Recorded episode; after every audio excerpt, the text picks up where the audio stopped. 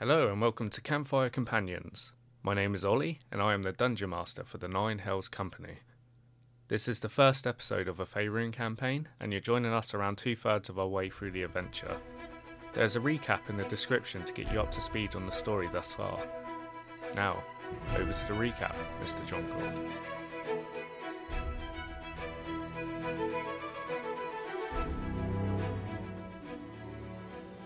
But I didn't get to know that it was me next session, so I don't have filled out notes. So we started last session with a short rest somewhere near the beginning of the session.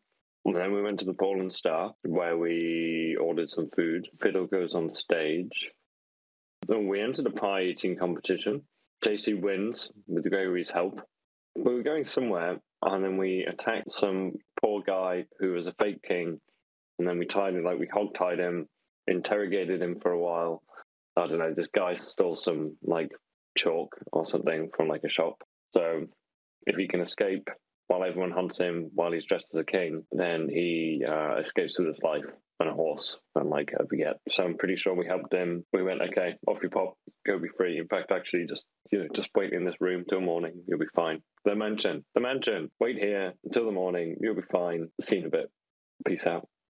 That's all she wrote. So yeah, you stayed in the mansion till morning, parted your separate ways with him, and you ran some small errands to pick up some stuff. Mostly Gregory ordered fancy new armor and clothes he had ordered, and uh, back to the Dragon Riders Club. Essentially, on the second day of High Harvesttide Festival. You're sort of waiting for the ball for the evening. So you ended up at the Dragon Riders Club. The ball starts around 6 pm. So if there's anything anyone wants to do light-hearted activity wise leading up to the ball, you can. Otherwise, we can fast forward to the ball.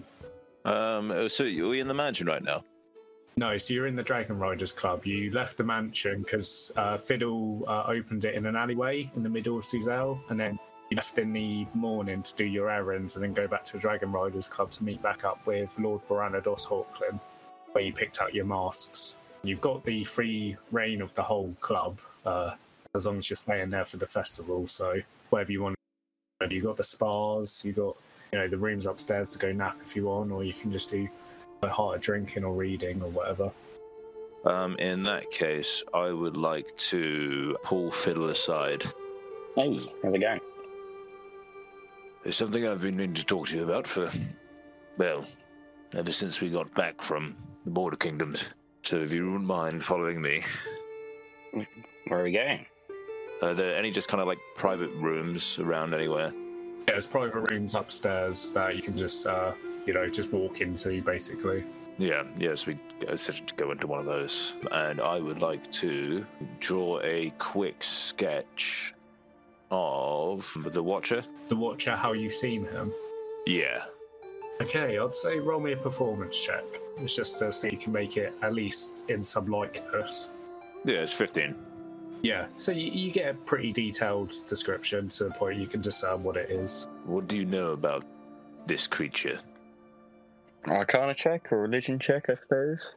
I would say, yeah, either Arcana or History, because this is sort of the multiverse, the planes there. 14. It's a bit rubbish.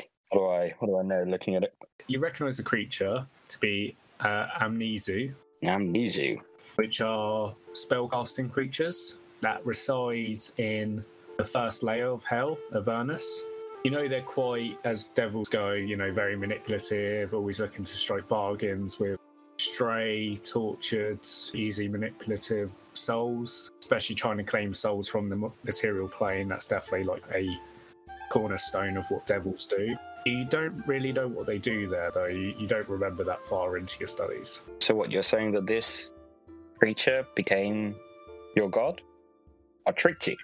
This is the Watcher. This has always been the Watcher. The Watcher was another name for Helm. A few years ago, uh, most paladins, me included, lost our powers. One day, after burying Elizabeth and swearing vengeance on Moloch, I was approached by the Watcher, also a pseudonym that Helm used. I had just assumed that he had returned. But unknowingly, I gave my soul to this creature. I am now bound into a contract, and I don't know what to do. Tell you what, give me give me a bit of time. I'll do some reading in the library. We'll figure out what to do next. Well, yeah, then I guess I just kind of put the sword on the table. He gave me this. I'm not sure if it was a gift as much. The tale as old as time. This is exactly what devils do. Ah, goodness sake, I sort of slide, slide some things over on the table and pull my book out of my bag and begin casting Identify over the sword. You kind of ritually cast it. After 10 minutes, you feel a searing psychic spike run through your head. You've not experienced this before, Fiddle, and it like causes a searing migraine in your head to the point where you have to recoil a couple of inches and like bash uh, your your temple as um this is like a sentient item, definitely a high magic item, but doing so you, you recognise the present. No, it can't be. This... Gregory, did you ever meet Necrost? Well, for about two hours before he got sucked into a portal. Well, this uh, this was his sword, or at least a sword that he used. don't don't understand. No, me neither. I'd be careful with the sword. Be very, very careful. There's not particularly much I could do about it. It's the I died. I died, and I went to the astral plane, and then I got sucked into what I assume was purgatory, and there was the Watcher. First, I thought him just a, a mere devil. Then he revealed himself to me and gave me this sword. Do you think he'll let you go if you kill Sigismund? think so. Hunting devils was my job. I've never seen a contract go well. I never was, also never thought that I'd be sucked into one as well. Killing Sigismund still on your list of things to do then? Or would you rather pivot our focus on destroying this devil? I'm not too sure. There are only a few ways to do it. We'll have to either learn its name or fight it on its own plane. Both, both of which are, you know, possible. Definitely more difficult than hunting down Sigismund, though. Well, how about we hunt down Sigismund first and see what happens? But uh, start preparing ourselves for a, for a fight in hell. See what you can dig up. If you can find any spells that might help us with this situation. Yeah, I'll I'll see what I can I can find. Hopefully, there's some big old weakness in them or something like aim for the belly button. You can't tell anyone about this. Okay. I mean this. Secrecy. Absolute secrecy. Oh yeah, one hundred percent. Won't tell another soul. I will kill you. yep, I will. sure you will. Not another soul. I say as I'm slowly leaving the room. So you see Fiddle poop out of the room. And I walk back, walk back to the to the dining room. Is there anything else anyone wants to do? Where are JC and Solo? So Soleil and John Claude are just in the sort of the booth room where all the dancers are. I imagine John Claude's just timidly like trying to fletch some arrows while Soleil's just staring at him, trying to figure him out. This is the place where those girls who were handsome by that cunt. Yeah, the masked dancers, yeah. Okay. I'd like to go to this then. Uh, okay, so the reception area we're trapped. So you walk around and uh, you see the same mahogany, fun mahogany place with Furball. Currently just going through a ledger. I would like to know the outcome of the occurrence. I have not heard anything since. He looks at you, he's like, Oh, uh, h- hello. Yes, the uh, the incident that happened yesterday. Yes. Yes, uh, I am looking into this again. Probably won't resolve until probably tomorrow when everyone's leaving. Why would you wait? They, they are not here now, so there is no problem. And they will be here tonight, I assume. Ugh, walks in disgust. It's fucking done in the city. Goes back to the ledger once more. All right, so no other pressing issues. You see out the afternoon, just doing your your own little things, whether it's just in a room enjoying the spa or just uh, light drink until around about 5 p.m. You see Lord Branados walks into the booth, dressed in his finest attire. When you smell it, it's a bit musky. That's just been covered over with some perfume. Walks over with his cane. He's like, "Oh, uh, uh, hello, Nine Hells. Hey, uh, how's it going? This, this is um." why, you uh, all not dressed yet? We've, we, we're going to leave in half an hour. What? It's traditional to um, uh, uh, take the carriage to uh, outside the city, and we do a lap before coming in to make a grand entrance, so to speak. So we leave the city to then come back into the city. Well, yes. This is this is how it how it is done. Fine. Come on then, let's go get ready. Okay, so you'll get dressed into your your fineries that you got from Melisandre's. Assuming everyone remembers kind of what they wear, or I mean, some some of you tailored some of your own outfits. Are you still wearing your regular clothes, Matt? Are you just using magic to change them? No, no, I'm wearing my finery. So you don't have the jacket I'm holding. Mmm, I don't have a jacket of holding. I didn't even think about that. Yeah, I suppose I'd like to move my wand out of my jacket and into my new jacket. Hmm. Okay, coming back down, you see Lord Branados waiting by the door. As you arrive at the door, you see there's this like fine, beautifully crafted carriage that's all kind of curved with nice uh, spokes on the wheel and uh, two almost pearl white horses pulling it along with uh, a driver all dressed in like a top hat. If you're if you're um, um, um, ready, then uh, we'll get going to the ball you all kind of like hop in one after the other and you start riding around the city of Suzail and you see that there's tons of carriages all around. Them seem to be of different noble families. A lot of them have different crests on the door and uh, you can probably ascertain, similar to the carriage that you found, that they probably have the cushions embroidered with the same emblem. This one, however, does not have the Hawkling crest on it. You kind of assume he's probably just loaned this of someone else. But you ride around and end up coming around to Castle Obarskyr, where you've got this stone wall that stretches around this huge plot of land within the city, around to the main gates, where you join a queue of carriages all leading into it. And as in keeping with what you've seen during the High Harvest Harvesttide Festival, all the Purple Dragonites are all done in blue now, and you pass what almost you could picture as a small army standing outside. There's lots of blue dragon tail axes, uh, a couple of high knights are all standing guard. It seems very much a secured event. And as you wait 5, 10, 15 minutes and finally arrive the main gate, you speak to an administrator who comes up to the door and asks for some papers. See Lord Branador starts checking loads of different pockets. He's like, oh, um, sure, um, it, it was here somewhere, I, I promise you, good sir. He seems really flustered. And then it drops out to like down by the bottom of the seats. He's like, one of you dear fellows, uh, mind bending down and getting that, please I grab it. passes it over, and the uh, administrator opens it up, looks over twice, into the main sort of entrance where it's similar to you know your high-end hotels with a big fountain in the centre, and where someone comes over, opens the door, and lets you all out. And I assume you've all put on your masks and stuff. You come out and you see everyone all in their best fineries. Um, lots of different kind of glamours that seem to be imbued within their outfit. So you see one kind of uh, noble woman kind of walking off, and you see her dressed with uh, each step. You see kind of like starlight fizzle out a couple of feet before dissipating, and uh, you see someone else. He has a shoulder cape that sort of flows down into some leaves that seem to just float off and then disappear. Very extravagant, all of them donning different masks. Uh, you walk into the main entrance and see Lord Branados um, before walking in. He's um, um, nine hells. If we just come step over here quick. So, uh, bit of a problem. Uh, you know that fine fellow you met yesterday in the Dragon Riders Club, um, the big fat man. The asshole, Uh, yeah, well, it was the man with a terrible son who was being really mean to women. That's the one. Yes. Um, so I found out that uh, he's bought my debt off the Queen, and uh, yeah, he's threatening to take over my dye works now. So uh, my debt, but he's not bought over my assets of, as of yet. But he could use it to leverage them. Happen to, you know, uh, see him or stuff. If you could smooth over the waters a bit, or find out a way if they need anything. Um, Don't be a weasel. well, I mean, I, I'm How much? How much is your debt? I don't think we've ever actually spoken about this. Yeah, that's the issue. It's about 12,000 gold. What? I think so. Maybe like 12,200 and something.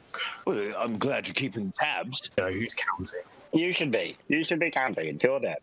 Well, you know, after it gets to about 5,000, you're like, oh. he just sort of looks a bit flustered. What? That's how a five thousand debt becomes a twelve thousand debt. And he's like, no, but this is what happens when you have five years of war and no one pays you a penny for all your work. It's just, So, do you have debts with the Queen then? Does the Queen owe you money from the war? I mean, yes, but he said she'll pay me back in like war assets once the war's done, and no one knows when that's going to be. So How much does she owe you? Enough to cover the debt? I don't know. Hmm.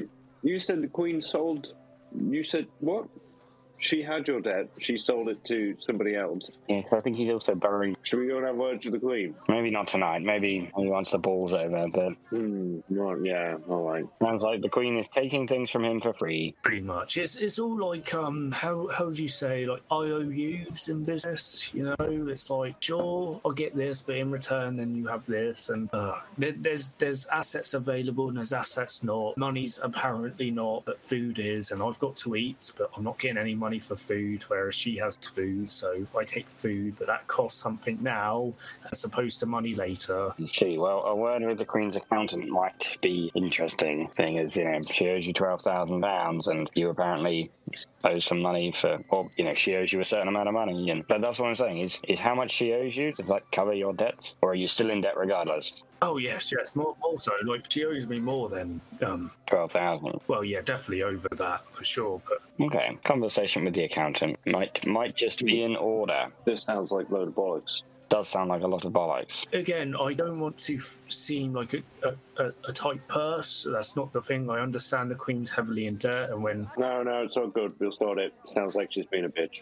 This is the kind of kind of bullshit practices like this that we outlawed in Waterdeep. Because fuck the man. But anyway, if you if you see Sir Lord Martin or Sir Freya, just you know, nice, and if they need anything, just, just kind of do it for now, if that's okay. Nah, fuck them. What? Fuck him. What?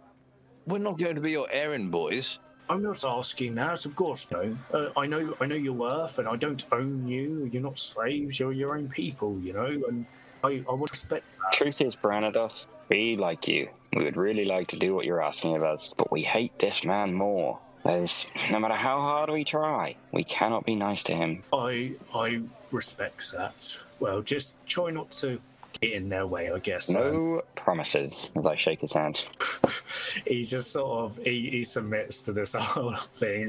He, he seems like very much someone who could be bullied over, which kind of gives the impression why he's in the position in the first place that he is. He's got a head for business, but maybe not the best businessman morality wise. Um, okay, so as you head in, this is the layout of the place sent over to the general. So this is essentially the ballroom area, Castle Obarskyr. So you're entering in through Zone One. You've got all the different areas uh, linked on top of that. Okay, arriving into the forum of the castle, you're greeted by a large room with a stone ceiling, 50 foot high, tall marble pillars, and a balcony you enter, where there are numerous individuals standing, all of them wearing uh, all their finest garments and different masks of all different types. Um, some humanoid, some resembling animal faces, and others that seem to be just sort of like an object that's kind of plastered on to obscure their face. Um, there's blue banners hanging from the pillars, as well as um, blue carpet that line the floors as well. It seems very, very push this whole motif of, of blue. Uh, the festival, you join yet another line, um, which seems to be leading up to a long table that sits next to a hallway that enters into Area 2A. So, waiting in this line, you see um, people in the line. They seem to be all in their different groups, and all the parties seem to be wearing all the same masks. So, similar to how you're all wearing the hawk mask, the group in front's wearing um, something that uh, resembles an owl, and then another group in front that's um, wearing like a coppered human face and so on and so forth. As you wait about you know another 20 30 minutes so you've been waiting quite a bit by this time and it's getting a bit tedious um, you finally reach the table where you see two blood uh, two blue dragon tail swords along with an administrator standing behind the desk and you see that there's sort of a cloakroom at the back. And the table is where um, similar to like club um, cloakroom they're sort of like taking items and giving you a number sort of thing and as you arrive at the table, you see the administrator step forward. He's like, Hello there, welcome to the Royal Ball. I hope you have a good time. Uh, do you have any contraband that you wish to declare and uh, pass over to us so we can keep in good keeping while you are at the ball? And then we will return once you decide to leave. I don't think so. I think we've left all of our weapons at the at, the, at home today. No, I brought my sword. Oh, this man has a sword. He'd like to check. Yes. Okay, would you like to pass your sword in? Yes. Take it. Don't do anything stupid with it. This is uh, Blackrazor, right? Yep. Okay, so as you go to drop the sword, hearing that voice in your back sound louder, it's like, "Free me." Roll me a wisdom saving throw. It's an 18. 18. 18 is what you needed. You manage to, um, as you go to drop the sword, and you see one of the blue dragon tail swords, go to grab it. You start hearing that voice just echo in your head, and um, it almost kind of takes control of your arm for a second to the point where you're kind of pulling it out of the scabbard, but you manage to resist and push it back in as you felt like. You know, you had the intention to go cut this person before you drop the sword. Almost like Frodo with the ring, you just feel that unbearable need to go grab it again once you've left it, as um, the blue dragon's like kind of putting the label on it and gives you a number. JC, do you have any weapons that you wish to c- declare, or did you leave at the dragon road? No, I didn't bring any weapons, but I do have some pocket salt and pepper of sneezing. Not that anyone would care, because it's just normal salt and pepper. What happened to your kitty cat? Uh, it's in my other pocket. You see the administrator look down. And he's like, "You can keep the uh, the salt, but the cats will need to be left here." All right, fine. Okay, uh, roll me an animal handler check. I got a 14. 14. Okay, so the cat still kind of like bites your hand. You've gotten kind of used to it at this of point, your a little bit. You got scratches on your arms and stuff as you uh, put the cat like down. scratching at him see as tail going into the cloakroom. "Oh, stop it! Blah. Kind of chucks it somewhere. Comes over, gives you a number. Seems a bit disgruntled by the whole ordeal. Administrator's like, if you don't mind all standing there, the Telswords will give you a pat down so they can make sure that you are not uh, trying to conceal anything. We're gonna give each of you a pat down. Um, John Claude, you don't have anything on your persons, do you? No, I don't. Okay. Gregory, you don't have anything on your persons, do you? Nope. Okay. Uh, Solo? Nope. So it's just fiddle. If you're trying to conceal the wand, then I'll have you roll me a. Trying to conceal it? I just wanted to bring it in.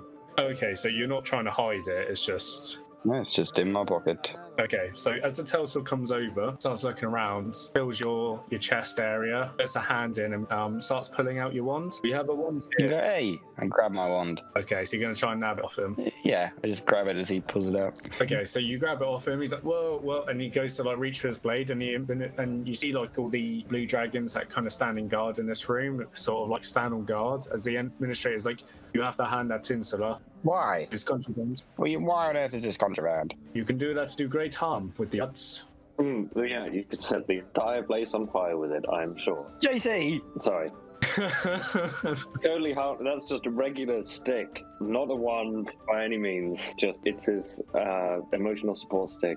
you see the tail swords are slowly pulling their blades out of the scabbards. Fine. What are you doing? And I got my wand. Place it down into his uh, scabbards and they kind of wrap token around it and give you another number. Okay, uh, all clear to pass into Bull. I hope you have a lovely evening. Yes, hopefully I won't set anything on fire. He uh, carries on to the next group as uh, you all start moving into room 2A with the balcony overhead, and you see all these kind of masks all kind of leaning over and looking at you guys. He's already caused a bit of a ruckus, and you see here a lot of whispering going on. It seems lots of things happen here, so and they're all kind of gossiping and looking at the group that uh, have the Hawk masks on, and maybe they're a group to note. So, into the second room, you arrive in essentially a second forum room uh, between administration and the ballroom to a drinks and food serving. Groups of masked individuals started to form social circles with different masks intertwined here. And at the far right of the room is a serving table with servants standing behind. Lines of chalices and platters of food scatter along the large table. That seems to be where everyone's kind of coming to to pick up their first drink of the night. Uh, Lord Branados turns around. I am going to go mingle. Uh, please enjoy enjoy the night. Um, I believe uh, Queen Alusair has an announcement for the winner of the arena round about eight or nine ish. So show your presence for that.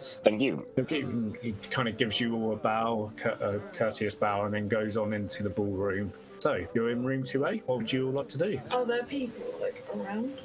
Yeah, there's different groups here, and there's also a table at the far end of this room where people are sort of forming around where there's just rows of chalices full of wine and platters of food. I'd like to go to a random group of people and just stand there. Okay, so you, You know, like What when they is she laugh, and then doing? you start laughing. Like, Yeah, so you walk over and you see there's a group that's formed. It's mostly of an entourage of like people with masks that they were wearing is basically an iron mask that depicts a human face with just like two tears that are coming down their eyes. okay.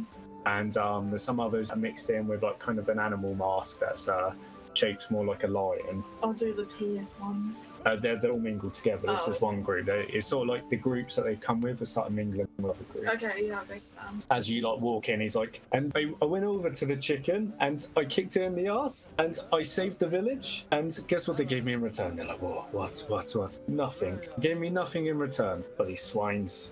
Why would you go kick a chicken? Oh, the chicken was a cockatrice. It was a it was a beast that was killing all their animals. How big was the chicken? Uh, the cockatrice, it was like a, a, a um, large beast, like as big as a mountain. As big as a chicken? No, bigger, mountain. Insight check. Okay, make an insight check. Okay, that's 16. 16. Okay, so you, you look at this, uh, the gentleman that's speaking, and it's a man who's in the, the Iron Mask entourage, and you look at his hands specifically, and he's got very much very feminine hands with like very little calluses on him. If he has done much adventuring, it's been very little, and you very much doubt that he's some slayer of a large chicken. What is the purpose of the mask of the tis? Like, what the what is the resemblance? The mask is supposed to represent our sensitive side, and that we are people that listen to the common folk. Okay. So what what do you do for said common folk? What do we do? Yes. listen to them complain mostly, don't we? And hi, oh, Were you raised of nobility? uh, yes, I was So how would you know what the people want? because we hear them complain.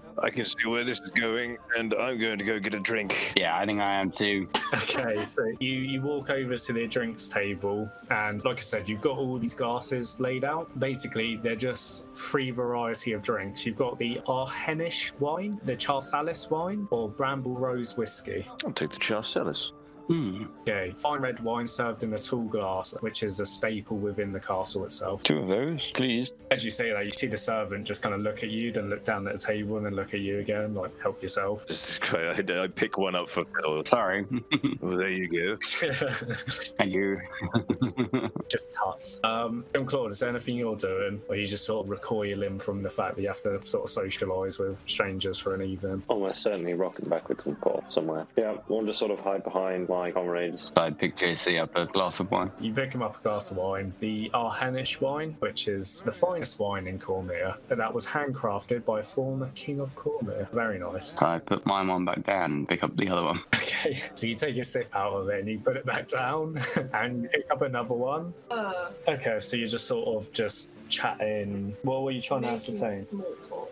Making small talk. So you're just socialising in this group. So I you, just wanted to know what he was, what they actually did, apart from listening to people complain. I would say roll me a persuasion check. Okay. Really? I'm not lying. I'm sat next to you. Okay, so uh, so sorry, th- this is the other thing I should have mentioned as well before going into the ball. So from six to eight, you ha- you're wearing the mask, and there's like a whole game that everyone plays. If you can keep your mask on for the entire time without someone finding out who you are, you get a reward of 25 gold pieces. Don't I stand out anyway though? You do. What's my mask look like? It's a hawk. Oh, I guess a whore then. No, it's a hawk. If you can guess who you're speaking to correctly, and they take off their mask and they forfeit their 25 gold. So you find out you are speaking to a member of the Mortimer family. Who's that? So-.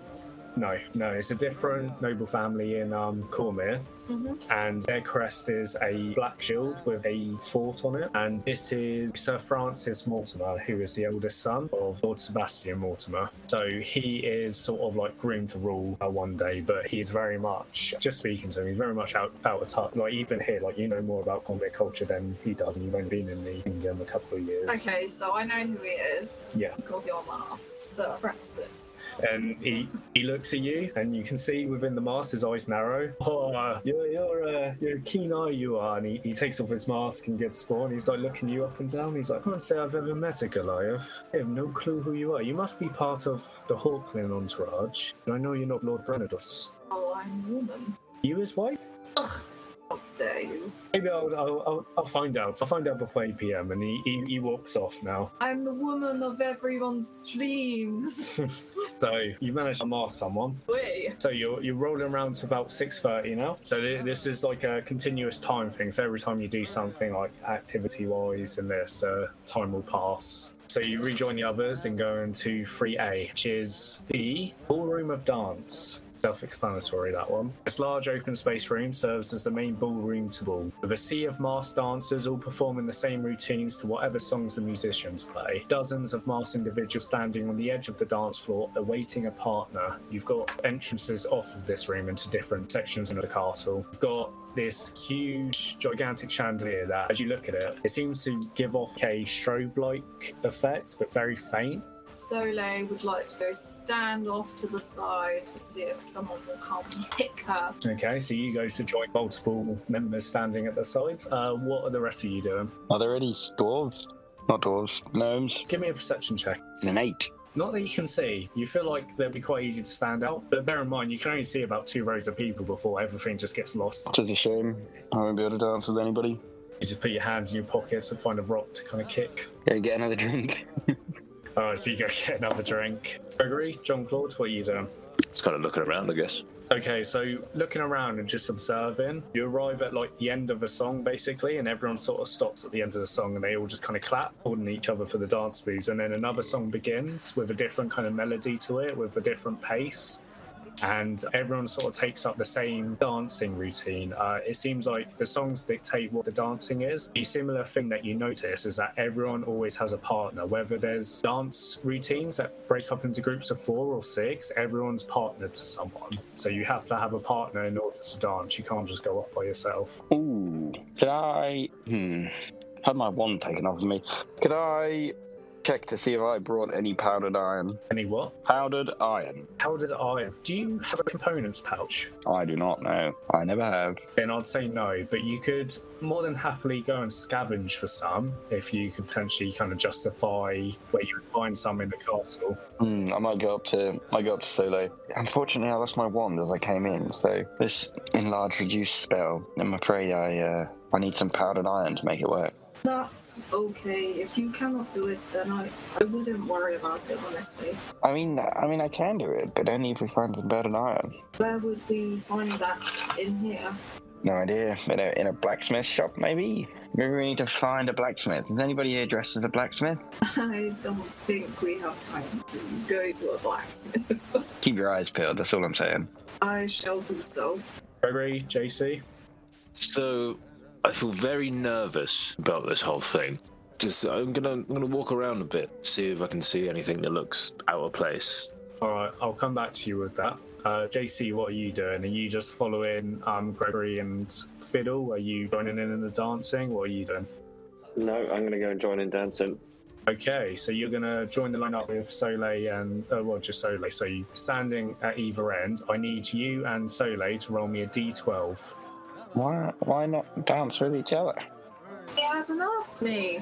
What the fuck, JC? I just shrug. I like to think that JC's like stood right next to her, but hasn't like worked up the courage to say it. It's a real shame we're both here and no one to dance with. Oh man. She Haven't even made eye contact with her. She's kind of stood right next to her, side eyeing her. okay, so you got a six. JC, what do you get? Alright, it's a five. Start off with the highest for Soleil. Mm-hmm. You see a muscular woman in a simple yellow dress with a tiger like mask covering the upper half of her face comes over to you. And JC, an elderly woman with a silk blue dress wearing a half covered. an old lady takes pity on him. She's like, you know, in her sort of twilight years, like mid 50s. Twilight. Well, she might be on death's door. Fucking hell. It might be, it might be her Twilight. Yeah. You never know. Um, the silk blue dress wearing a half mask that's sort of like Phantom of the Opera style with a thunderbolt that strikes through it, comes over and says to you, JC, "Are you going to offer me to dance? And you quickly take her hand as you all start dancing. I need you both to roll me a performance check. Nine. And from me. Okay, so compared to the standards you're seeing, you do stick out. Gregory and Fiddle, you're like looking over, and you can see JC and um, Soleil. When the groups of four interchange, they kind of get don't move for a bit, and they get bumped into by the other groups of four. You're like, oh, I'm not that great at dancing. This point, Gregory lets a, he lets out a big sigh and rubs rubs his nose. He's like, "Oh, I, I can't believe what I'm seeing." I was supposed to have a trainer and he ditched me. As um, you're all dancing, as the um, human female, she's like, hmm, I recognise you from somewhere. No. Do I recognize you? Roll an insight check. That is uh 13. 13. Okay. 13. So, looking at her bald head She's gold as well. and blue lick sort of s- swirl tattoos and stuff, uh, you have seen her before. She was one of the sellswords um, people who fought in the arena, the bald headed troop. Ah, appears that we have fought in the same arena. Ah, I see. So you were the um, the Goliath who was with the um, what's the company called? The Nine Hells. Nine Hells. Hmm. And she kind of um, well, she tries to take your arm to do a spin. I bend down and awkwardly do it. She's like, um, you know, I've been told that uh, our sellsword company didn't win the Queen's favour in the tournament, unfortunately, but I heard two of them did. Well, I might be a bit biased because I would say that we did do a very good job. Although I'm sorry that your one did not succeed. Although I can't imagine why. You seem like such a capable woman. Uh, This is uh, not an issue. So I don't mind losing to such a beautiful specimen like yourself. Oh. As um, you change partners once more. Uh, JC, Hello. So, as you're dancing with this woman, she sort of um, takes the lead because um, she can tell. young man. she she can tell you're sort of like you don't know the dance sort of thing. So she's sort of like helping you out, kind of speaking to you. Again, you can see kind of half a face, um, you know, umber skin uh, with the thunderbolt mask, and um, she's like, "Oh, these bulls are so droll. There's never an interesting person here." You're different. You look so, and she's like looking you up and down, like so masculine. You, uh, you part of Lord Branados's party? Yes. Oh, interesting. I thought he was uh, washed up and penniless, but seems he can still afford himself some sellswords. Nice shoes. no, she's she looks down and she she again. I said your shoes look nice, you old bat. she she she does a twirl and ignores your shouting, and she's like, "Oh, thank you. My my lord's husband doesn't seem to even notice anything about me for the last few years. He's become infirm in his old age, but his pride stops him from admitting it to her his wife. You, you've heard of my husband, haven't you? Lord Drayrith Thundersword, uh, Lord of Marsember. Yeah. Yeah, just what does he do? He exploits poor people. Yeah, sounds good. Yeah, sounds about right. And a shriveled old man at that. And you kind of like interchange with another group once more. So, while that's going on, Gregory, Yes. you just looking out for anything in particular? Yeah, I'm just kind of saying if like there's someone you know just hanging out doing weird shit, someone that looks a little bit dodgy. Roll me a perception check. I mean, we're the two who are just stood here watching everyone else dance. I think we're the ones. We're the ones doing weird shit. yeah. oh, I, I got a ten. Is um is there a balcony in the room? no, there isn't. There's a balcony in the room before in 2A that oversees 2A and 1, but in, in this one there isn't. Okay. Yeah, no. There's there's um rooms off to the north that leads off into private rooms. There's a small little kind of lobby section there. But in terms of like actually watching people here, there's just kind of like the tables really and stuff. As far as you can see, Yeah. Okay. So there's yeah there's there's no like bits looking over then. it's probably the perfect place for like a spy or whatever because all the masks and stuff. It's really hard to tell anyone from anyone. Yeah. Uh, Phil, what do you think? Whilst we're, whilst we're sat here looking around, do we get the idea that we recognise anyone? Roll me a perception check. Hmm, 16. I would say you can see one female figure wearing a silver mask of um, the group that um, Soleil was talking to in the middle. That's part of the Mortimer family. You can see that there's two figures in the dance floor that seems to be standing out by their attire. Seems a bit more cheaply made than everything else that you might assume are representatives of the other sellswords that were, um, you know, at the arena. One of them is dancing with Soleil. Yes, do we look cheap and like mercenaries? No, no, you, you look like you do fit in because you went out and spent quite a bit of money, so you do fit in very well. Nice. There's some other figures you do notice that um, just looking around because you can tell masks belong to different groups. Um, there's two groups in particular that seems to be a big number of. One of them seemed to be elves. There seemed to be quite a few elves, which kind of give it away with the elf ears sticking out of the masks. Um, and the other group that you notice is um, a lot of figures, bald heads with tattoos on them, and wearing red robes. Interesting. Do I recognize them? Uh, which group are you trying to discern, or both? The red robes. Roll me a history check. That's the 21. Given their reputation, become quite notorious in history. They uh, seem to represent the Red Wizards of Thay. Nice. They almost seem like they're doing what you guys are doing, just sizing up everyone. But they made the effort to wear some masks, so at least bracing some culture. They haven't made any bit of effort to change their appearance. Um, but as you're looking around at everyone, the song ends and people move back to the edges of the dance floor. Um, does anyone want to give another go at dancing, or are you? Um, Hell yeah, I want to give another go. okay, so Soleil's going to dance again. Okay, so what do you think Fiddle should we join in? Might be able to learn something. Um, I can't really dance with anyone. I'm so tiny. Mate, I'm like eight foot tall. Who gives a fuck? yeah, Gregory throw his lot in. Yep, I'm up for another bash. Do it. Uh, I'm gonna go back to the bar, have another drink, keep an eye on everybody. Keep an eye on those red wizards. Okay. Do I, you know, do I think they're like bad or good? What are my what are my feelings towards the, the red wizards? Uh, roll me an insight check. Yeah, yeah, not specifically these guys here, just my my opinion about them entirely.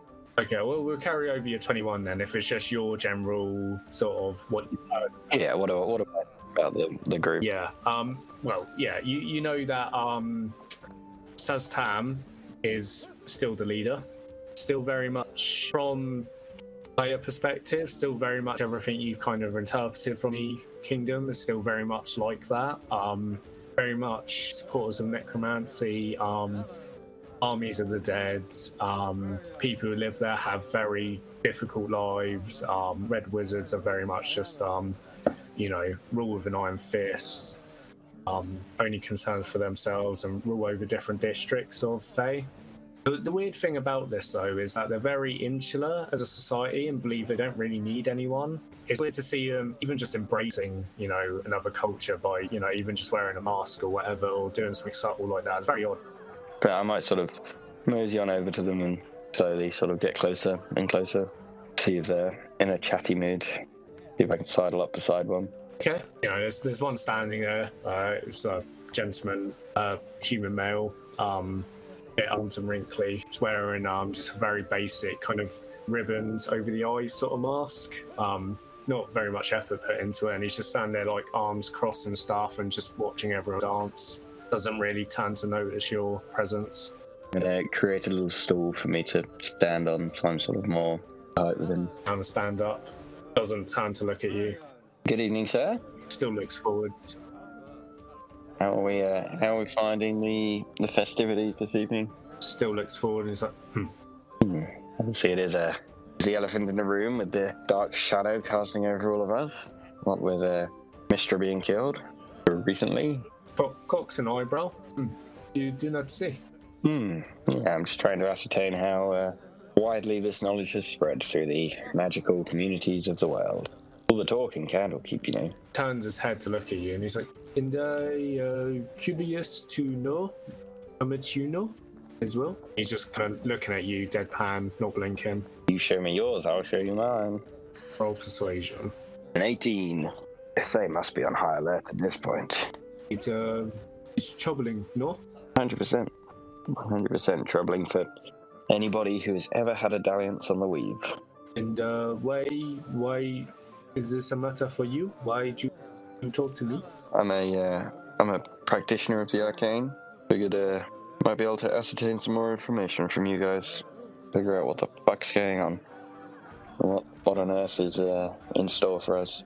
So I'm going to say for this, for sake of experience sake, roll me a. Um, I'll just say, just roll me an insight check um, because he's not going to give anything away deliberately. But you might be able to read more in between the lines during this conversation. But he's definitely not entertaining conversation. He's trying to ascertain what you're trying to say as well. Yeah, that's a 14. 14. So um, you ascertain from him talking. Um, he's actually very much here for similar reasons. He's actually here because worried about Mystra and the Weave. You don't get a lot, but you can kind of ascertain because they're a society of magicians, they very much revolve around the Weave, and the whole concept of that being destroyed might destroy their whole sort of system within as well. They're very much here because of that reason as well. Um, to what extent or why or what they're doing here, you don't really know, but you know that might be a reason why they've reached out in the first place. But you also get the sense that they might be um, here in preparation for battle. So,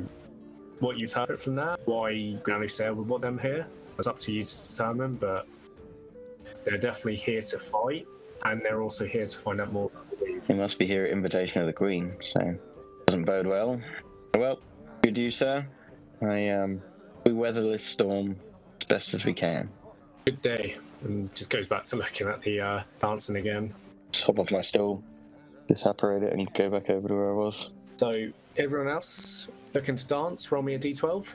Okay. A 12. A seven. I got a 7 too. Snap. Okay, so um, I'd say who's got the higher X to steal the partner out of Still a partner. JC and Gregory as one partner comes to both of you? It's going to be Jay. I've got a minus one. Okay, uh, in that case, then Gregory re-roll again, and Sole re-roll. I got 12. Yeah, re-roll. 8. A ten. 10. Okay. Hold on to those numbers, by the way, because I might forget. So, JC, you approached who you managed to partner off from um, Gregory as a, a green muscular woman wearing a tribal fur dress and a wooden mask. Yes, death by snoo snoo. uh, who got an eight? Was it Me. you? So you're approached by a muscular male with yellow fineries and a shoulder cape wearing a golden gladiator mask with both both the mouth and chin cut out, you know, like a bit like gladiator. Okay. And then um, How tall is he? he's about six foot, six one. Gregory, uh, you said you got a ten, right? Yeah. So you're approached by a slender male with elven ears, wearing a wooden lion's mask with green leaves for whiskers on the mask. No, thank you. okay, so you reject the dance. I just like to say that I'm not homophobic. I just don't like elves. yeah.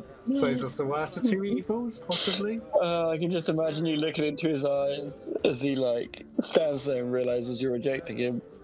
He starts to well up. No, You're it's fine. just like, oh, I'll take the elf's head. If it makes it better for you, I'll take the elf's head. No, you can choose. You can choose anyone else. It's up to Oh, you. no, it's fine. It's, it's so just yeah, fine. yeah, exactly that. It's exactly that. Sorry, what was he wearing? What kind of mask was he wearing? Uh, so it's a slender male with elven ears wearing a wooden lion's mask with green leaves for whiskers on the mask. Oh, I see. It's the, it's the mask that's really putting me off. Okay, yeah, fine. I'll begrudgingly take his hand if he's got anything to say.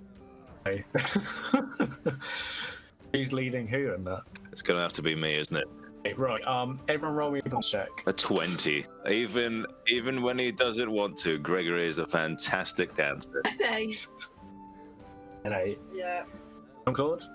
5. Okay, so this one is a bit more of a kind of like a war drum sort of sound as you have uh, you partake in the dance of the purple dragon. People line up into two rows either side of the ballroom. A partner standing adjacent to them. They all come together, pivot twice before returning to their sides, rinse and repeat. So sort of like standing at their sides and then at the kind of like you know the high high notes of the kind of chorus, you all come together, uh, do some like kind of twirls, locking arms, like you know, you know, placing each foot on the other before like hopping around and then dancing back. Um, Gregory, you do this once and then you pick the dance up perfectly, and for the rest of the dance, you're um, not missing a beat. You're speaking to a sort of, uh, it's very much just kind of rasp for an elf. Um, seems a bit more worldly, like saying to you, like, um, oh, it's so so stupid all these What? politics and this waiting around. I don't I don't understand why we've got to go through all this. This like you, you seem like someone who's not like a courtier type. You seem like someone who's a bit more seen the world. Yep. I recognise your voice, don't I? As you, you kind of part to either side of the room, and then um, you come back once more, and he's like, "You wouldn't have happened to be at Salt Rock by any chance, would you?" Yes. Who's asking? Sigismund Moller. yeah. Surprise. son of a bitch. Someone who holds Salt Rock very close to my heart. I'm here. As you part once more and then come back again. What do you mean by that? Who are you? He sort of he sort of looks around and then he sort of kind of concedes the whole game thing as he seems to not really care about in the first place. He's like, name's Sir Farrow of Cedarsbroke. I am a Knight in Albanian and, well, I suppose the last surviving member of the Knights. Well, I remember you. Well, not you specifically, your order. What are you doing out here? Well, I'm petitioning the Queen to come to our aid. The rifts are opening up more and more, and our um, cathedral at Gulthmere is being attacked. You see, I've sort of had a similar idea. That's your interaction. Who's the next highest? It was you. Did you get on your performance? Eight.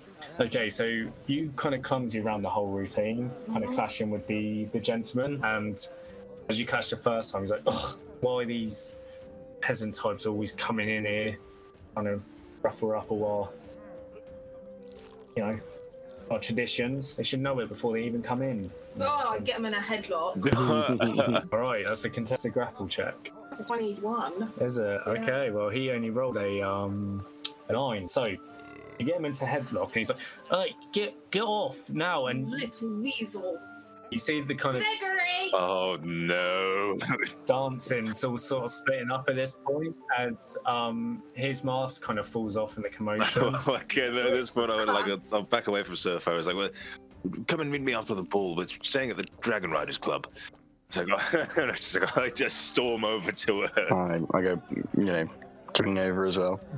Actually, I'm trying to squeeze the life out of him. okay, roll me another like sh- contested strength check. He's going to try and push against it. Natural 20, I'm not even lying. Okay, you're choking. He's As uh, you You start seeing little cunt! the Blue Dragon Knights are all coming over now. Um, you see there's axes and Telsword pulling their swords out. See, you ruined my night! Put him down now. Sole, you're the largest woman in the room. What are you doing? Let him go. Ah! Chucking towards him. Okay, so he chucks their Freya out and he's like, he's like, seize her, seize her, Do kick her out now. me! Do you know how much money I paid for that dress? And they start walking over towards you. They're like, they're all looking at you and they're- they're like, is she part of your pot? And they're looking around at your mask and they're like, you better get under control right away. Yes, yes, you're right. Excuse no, us. Do not cease there. Oh, what on Shut up. happened? Shut let's, up. Let's all calm down. We're leaving the dance floor. Why? You don't know what happened. Sole, what happened? Just wanted to be a lady! She she attacked a nobleman. Did the noblewoman? Did the nobleman attack her? There's, look, there's no use in this. Okay, Soleil, come with me. I grab Soleil by the hand and I attempt to drag her away. Oh, he's holding my hand. Okay, you drag her away and you see Sir Freya's like uh, protesting to the guards and saying, but no, she should be kicked out. I this is can't believe I unacceptable behaviour. Oh my god. um, so while that's all going on, John Claude, Yeah.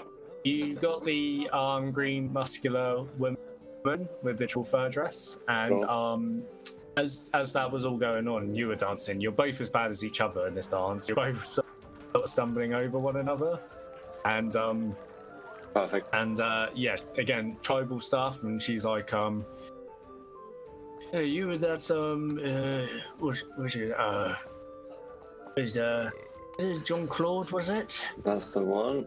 Uh, take off your mask. Okay. They take off. She's like, uh, I, re- I recognize you from the arena. I was part of the uh, the Arthorpe company. You spread out to either side of the dance floor once more, then come back in again. The uh, queen couldn't choose between two social companies, and she's gonna make the leaders duel it out in the courtyard later. Oh, I hope I, I hope I end up with you. To be honest, you look like a easy, easy prey. I'll fuck you up. roll, roll an intimidation check. Oh, not 20.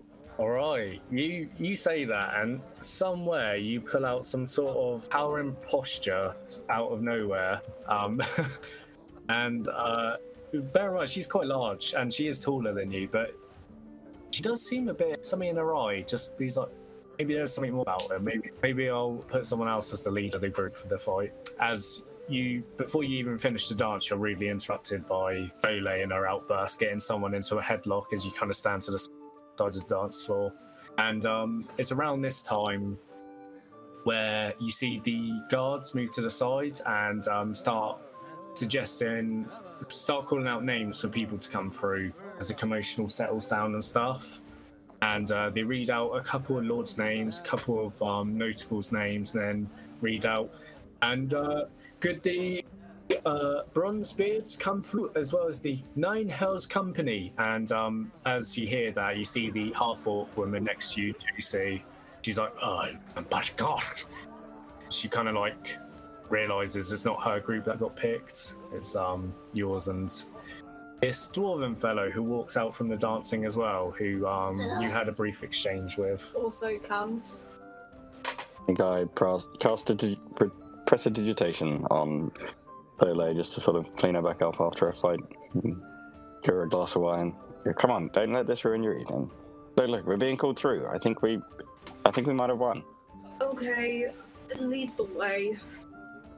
Okay, so you walk through and you see Sir Freya eyeball Sole the entire way as you walk into 3B. Fucking iron and And we will just stick our middle fingers up at him. Just go anywhere for once without getting into trouble, can we? Jesus. So, in the royal ballroom, which is smaller than the other one, you have the main floor, which is crowded in social circles. Oh, um, walking through in here, by the way, everyone's taking off their masks now, so it's past um, the 8 p.m. mark. So, um, anyone that's still got their masks on and haven't been unmasked, you can just mark 25 gold to your inventory, as you'll probably be a- a- awarded that. Nice. I give it to Gregory. Okay, so Gregory, you get 50 gold. Everyone except for JC. Oh, oh JC. You see a row of tables either side of the kind of social circles, um, which seem to have the kind of higher nobles, a hierarchy of uh, Cormyr sitting at them with uh, plates of food and stuff.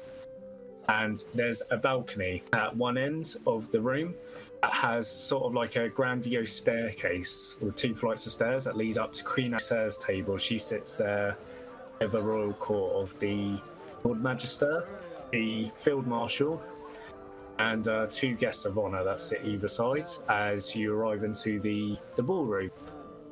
You kind of either mingle or stay in a social circle by yourself. You see Lord Branados is in there, and he kind of walks over, greets you all, and he looks over at you, Solo, and he's like, "Look, uh, I told you not to cause any trouble with Don't them." speak to me right now. Oh God, I'm gonna pay for this. You you haven't paid for anything. That's the problem. Oh, look, for once, please, woman, can you just be quiet? I'm just gonna go stand in the fucking corner. Uh, you stand in a corner next to a tell sword, and he looks at you awkwardly, and then you look at him. He's like, just looks straight forward again, a bit scared of you. Is he good looking? no, Ugh. it's a weasel, like a uh, unshaven monobrow growing. Uh, okay. Okay.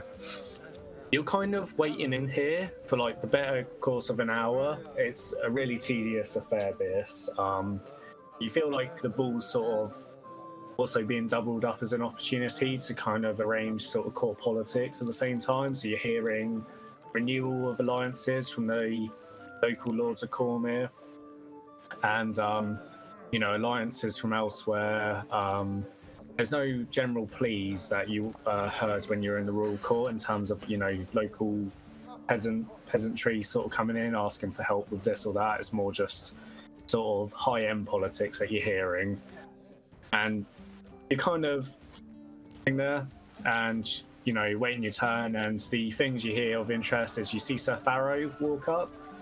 And he walks up and kind of stands in the center of the ballroom. So, you know, Queen Alice says about you know, 20 foot up, and he's sort of like speaking to the whole room.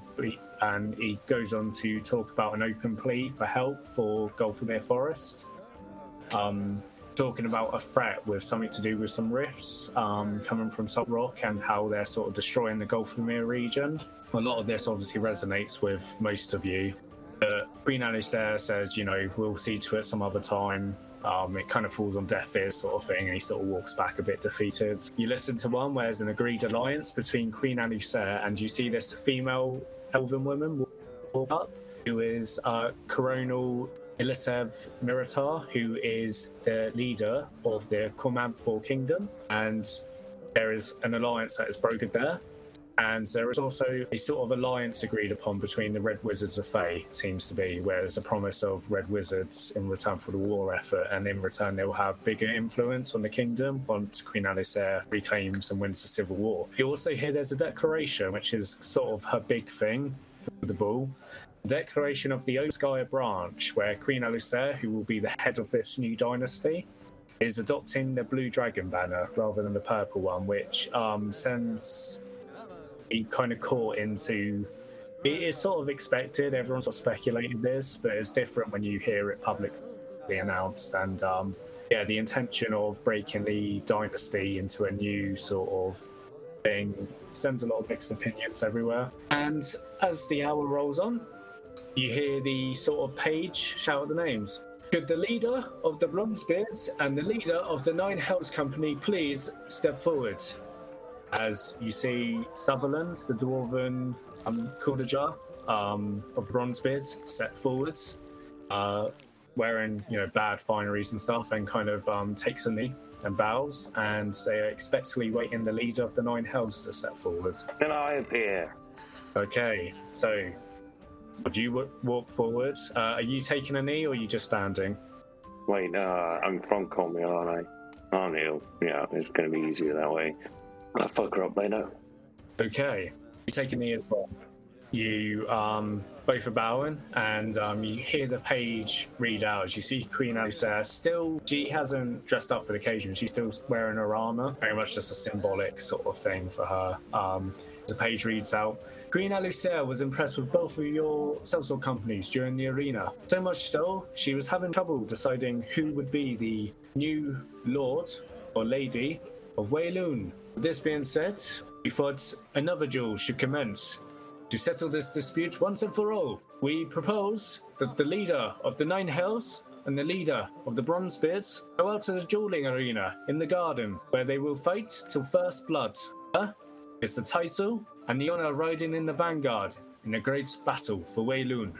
And you hear the whole crowd like, and they all start clapping. And JC, you're kneeling there, and you're seeing all these kind of eyes peering in on you, and you're looking over at Sutherland, who's looking over at you and sizing you up, and he's just got this huge grin across his face. And he's like, "Oh, I can fucking eat you for breakfast," sort of look. As um, you you hear the page read out.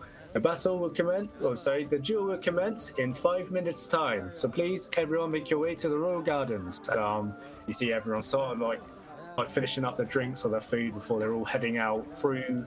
It's sort of like the door to the garden is underneath the balcony where they're all sat. So they walk around the stairs into the door to go out into the garden. Um, as we go past, is there are there some waiters?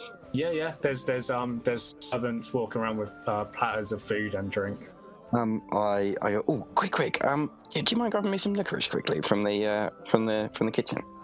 Thank you, thank you. Quick, quick. Yes, right away, my lord. Um, I'd like to I'd like to go to JC. And it's like, well, you can sit this one out if you like. How? Well, I'll just I'll do it for you.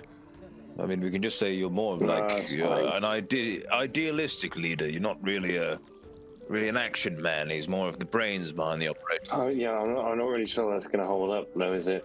Don't listen to him, JC. You got this. yes, Queen! Of course, I believe in you, JC. You can absolutely do this. I'm just saying that if you'd like to sit this one out, No, no, I think it's fine. Well, it, it, it'll all work out in the end. I'm sure, you know. well, that's that's all well and good. So wait, when did we say this was happening? Five minutes time. And ra- around this time, the waiter comes back with your licorice for fiddle. No, it's beautiful. I'm gonna quickly grab JC and go quick, quick out to the um out to the hallway. Um, has, has anybody? Hmm. no, never mind. That might not work. I need some diamond dust worth 100 gold. Anybody got any diamonds? I don't, I'm sorry.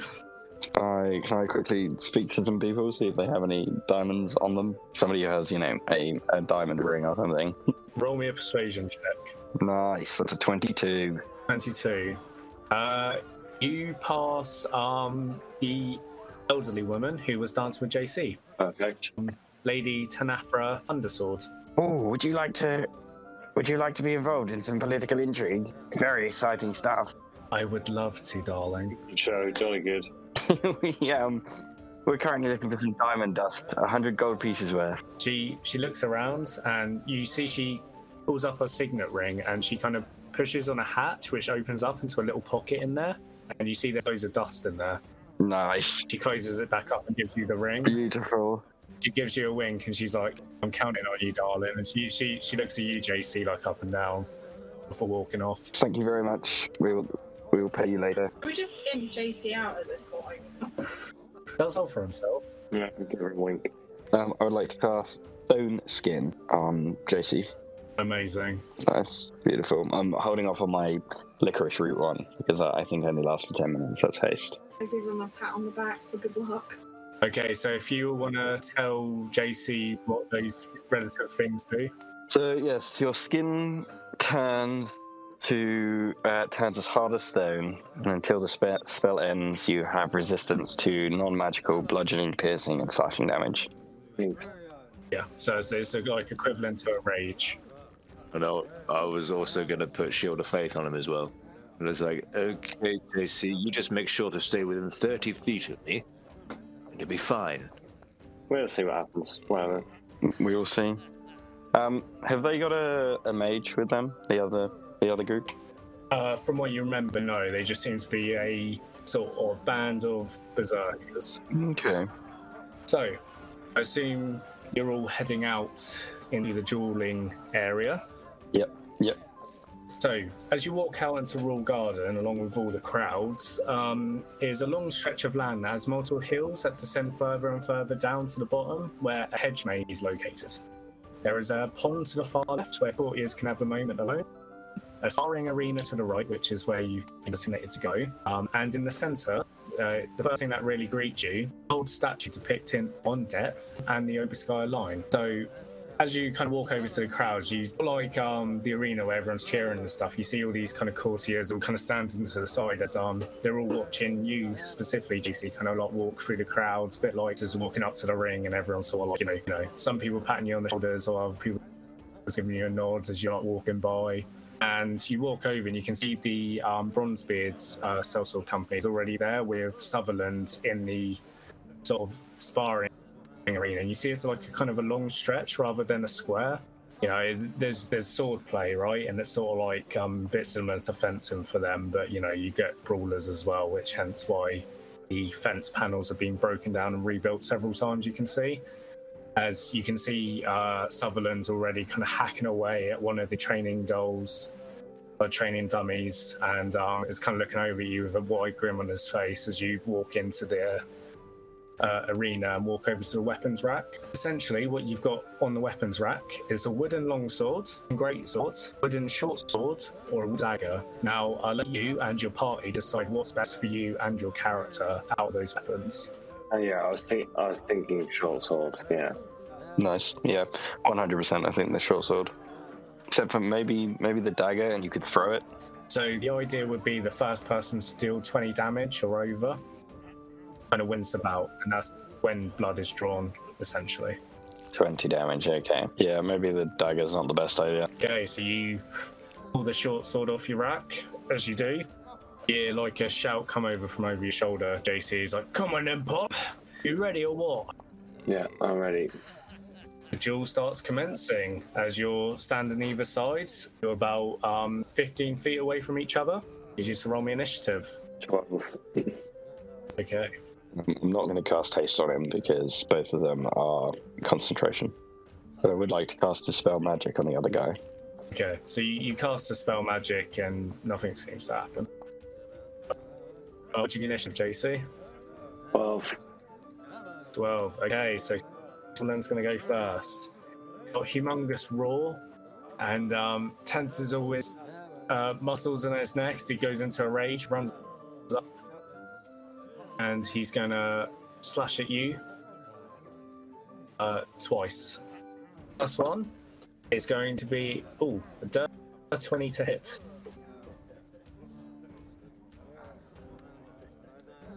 DC will be 10 plus your dex plus 2. Plus your cloak if you are wearing it. Remember your plus two. so your AC 16, so keep that in mind. Um, so yeah, dirty 20 hits. So he hits you for seven plus five, which is 12, reduced to six damage. Um, as it um, the wooden sword just uh, rakes across your stone skin, kind of splinters off, uh, and then he hits you again for a um, 15. Nice. Doesn't hit. Yeah, so this one, you manage to take your short sword, and bear in mind you're not proficient in like kind of melee weapons, but you manage to kind of parry it to the side as you like sort of like stumble back a couple of feet, and then he just kind of like swerves it um, from side to side, and then ready's in a stance waiting for you to attack. It's your turn. Can I cast Hunter's Mark?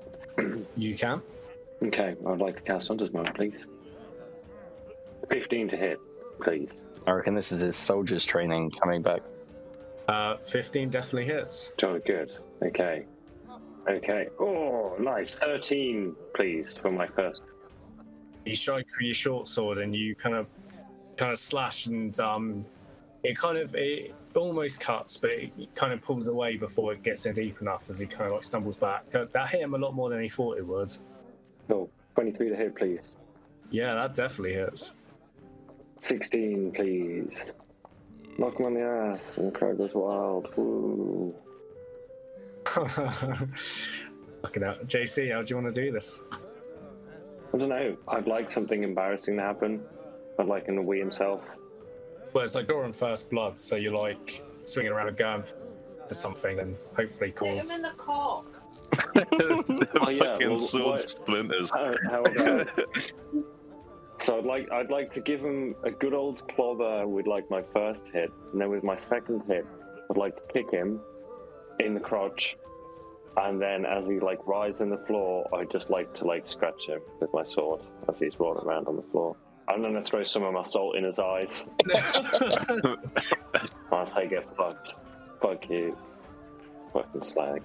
Okay, so he, he breaks you across the shoulder, and then like misses with his uh, second swipe, and um, all of a sudden, just a, a surge of um, just like uh, Ben said, all your soldier training comes back to you, all the basic training for the Goblin Wars, all in one shot. Mm. You, you haven't picked up a sword, a short sword since then, and it's just like stab, not slash, and um, you know all these different things are coming back and in one flurry of blows you just um him around the head which kind of knocks him daisy. And then you drive your foot up to his um you know in the middle of his legs. And then as he goes to like grab down to where you just kicked you kind of like do pull the soul out of your pocket you know blow it out of your hands into his face as he kind of drops to the floor kind of holding his face as it's gone all his eyes as you just walk over as easily as you can and just rake the short sword across his cheek and um, he grabs his cheek, and then there is a trickle of blood comes down off his face as you hear the page shouts out. Mm. I'm gonna teabag him. Now that's that's just very embarrassing for him.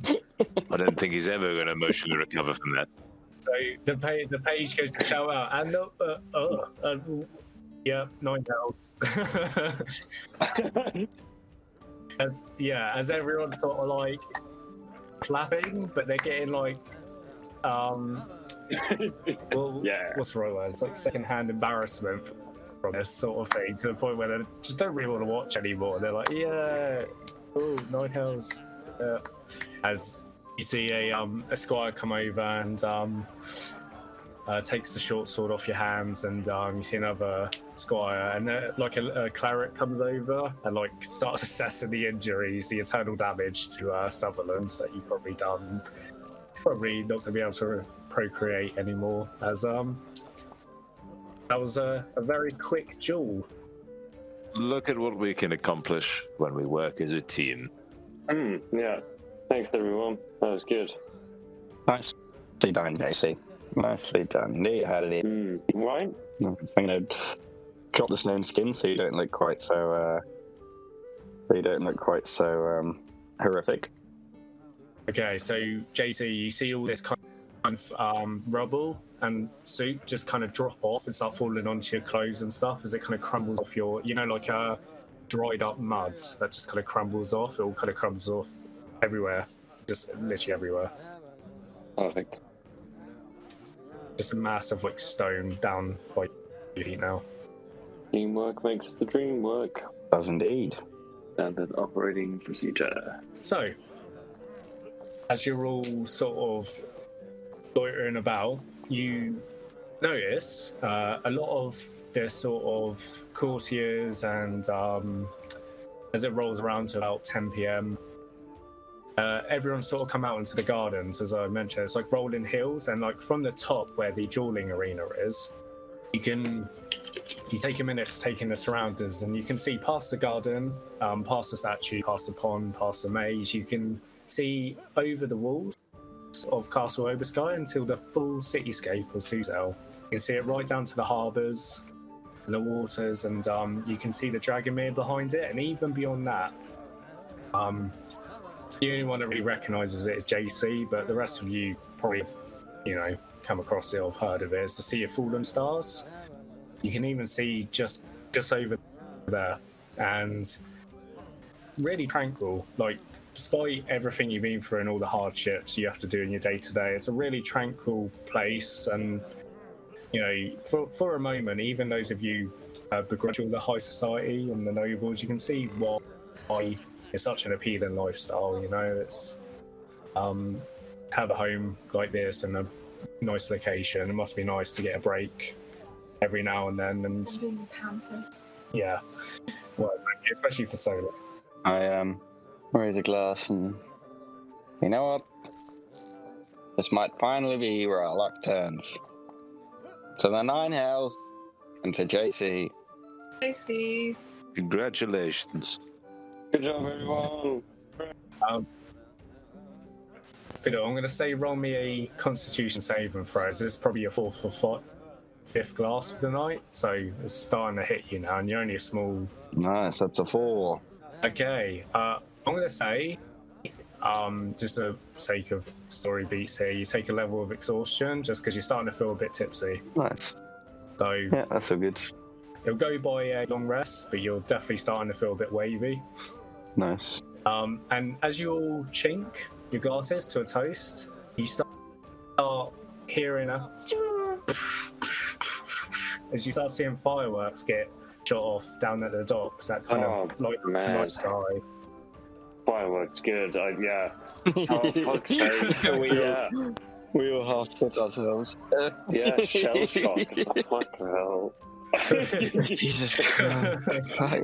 As as um everyone's sort of aghast uh, and like sort of clapping at like the the shows that are going on, and you can see the fireworks being manipulated into shapes. You know, ones mostly motifs of dragons, but you got other stuff going on in there. Um, they're all just like you know, you have the smaller ones, and then another one gets set off in the same detonation space to a bigger one and a bigger one of different colors. Um, Or just wincing every time they go off. and um, you, you're all just kind of watching there, and you're seeing the whole garden get lit up by the light of the fireworks, and um, you know, again, it, it's just really setting in that kind of high society, you know, the, the good bits of it and stuff, and all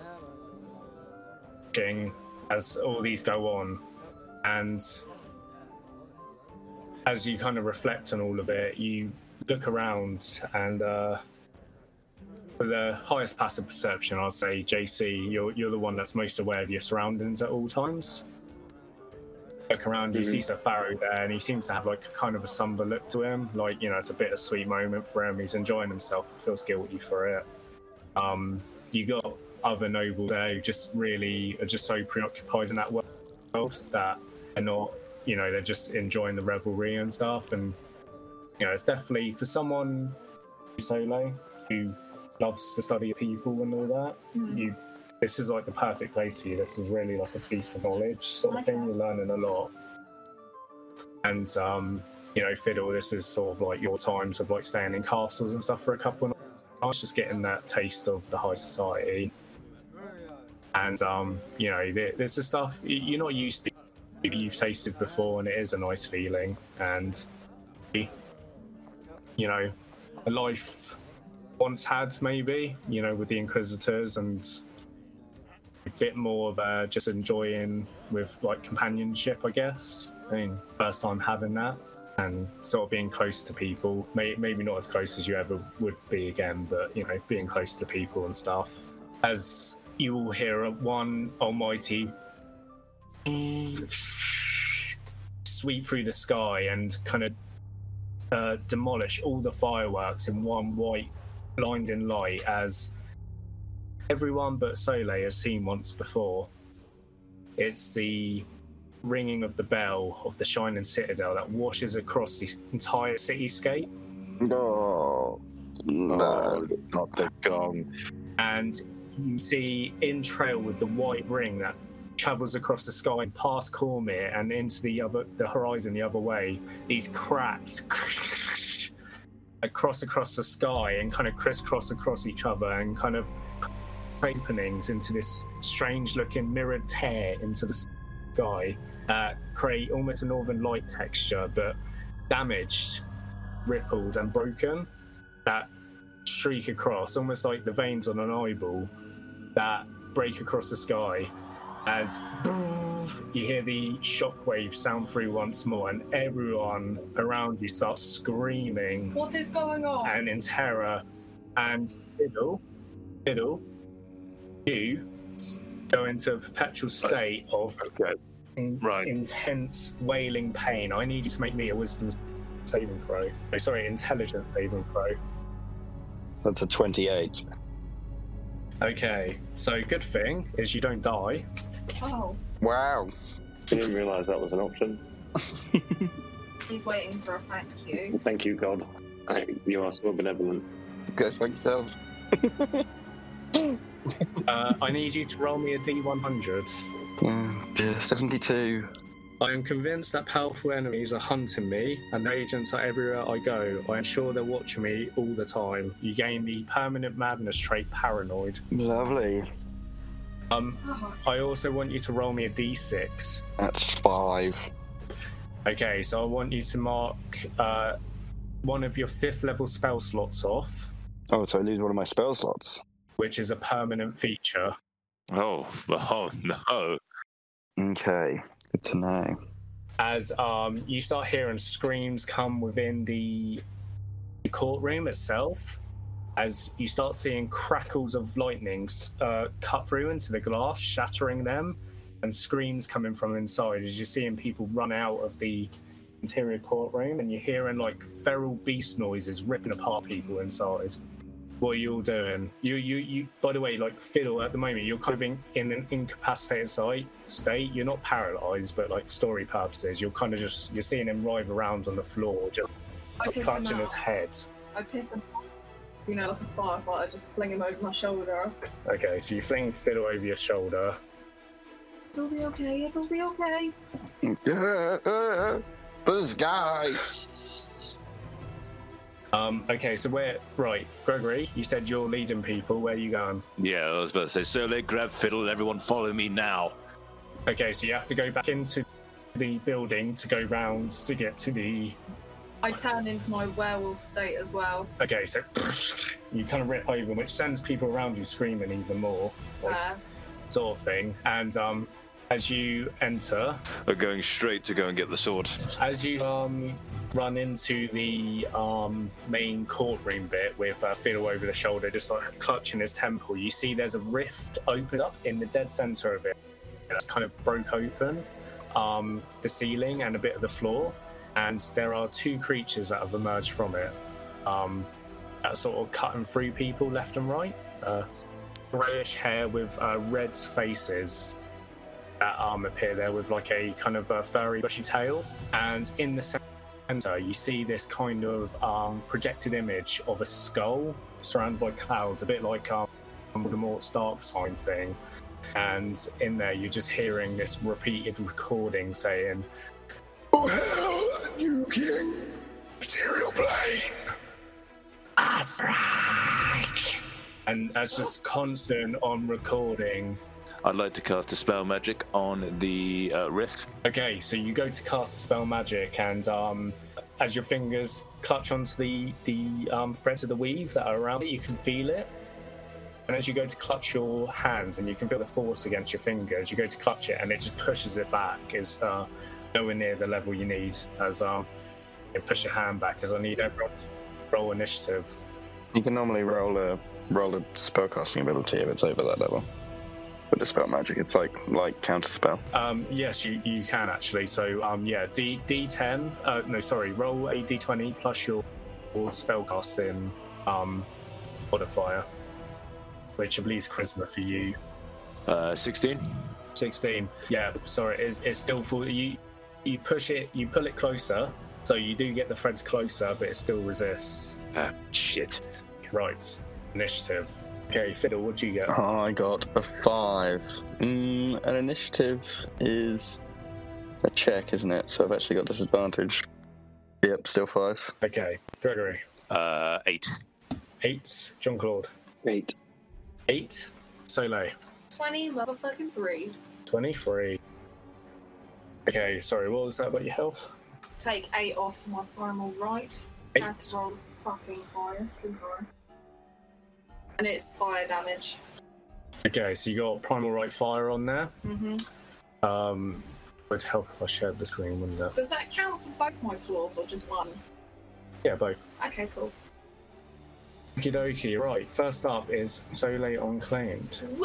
Right. Where is the big fucker? So you got two beasts of Malar over here. Okay, so first I would like to go to the closest one to me. Okay, so you dropping Fiddle on the floor, take him with you. I'll put him down because he's near JC. Okay, sure. So you, leave him down there. Yeah. 5, 10, 15, 20, 25, 30. How much movement do you have? Get 40 when I'm in my um hybrid form. You get 40. Yeah. So you're still 10 away. Do you have anything that can reach 10 feet, or do you want to use your action to dash? Nah, fuck that. Uh, okay, bonus action. I'm gonna cast some marks on it. Oh no, actually no, I'm not. Scrap that. Not gonna do that. Sorry. Instead, I am going to use my magic for the first time. Okay. You're going to cast. Firebolt. Alright, roll me to hit then. Okay, wish me luck. That is a dirty 20. Uh, dirty 20 does not hit. Fuck off. You shoot and it just kind of deflects off its feather. Shit. Alright, well, that's your. You got. Yeah, that's my go. Alright, Fuck. Beast of Mar. This one's going to go for you. Yeah, you see this like feral creature just like raise its like teeth. I'm going to die. Two claw attacks and one bite. Gonna be a 29 to hit on the first claw and a um, 23 on the second. Both hit. 22 slashing reduced to um, 11 and the bite is going to be a 24 to hit going to be six, 9 piercing reduced to 4 be similar to 5 10 15 going to do a pounce on lord sebastian mortimer No, what a shame. uh, which is going to hit and that one misses so he's looking, he's looking pretty hurt currently prone blue dragon tail swords to run into this way um, sucked into the rift. I'm just rolling the blue dragons all in one just to make it a bit easier. Um, that war mage is down. Oh, sorry, that tail sword as well. Um, high knights 5, 10, 15, 20, 25, 30.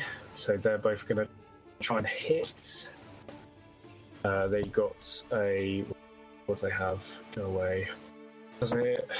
Doesn't it? Oh, God, that's two natural ones and a natural five. so they don't hit either. So Freya's dead. What a shame. Lady Mortimer's hurt.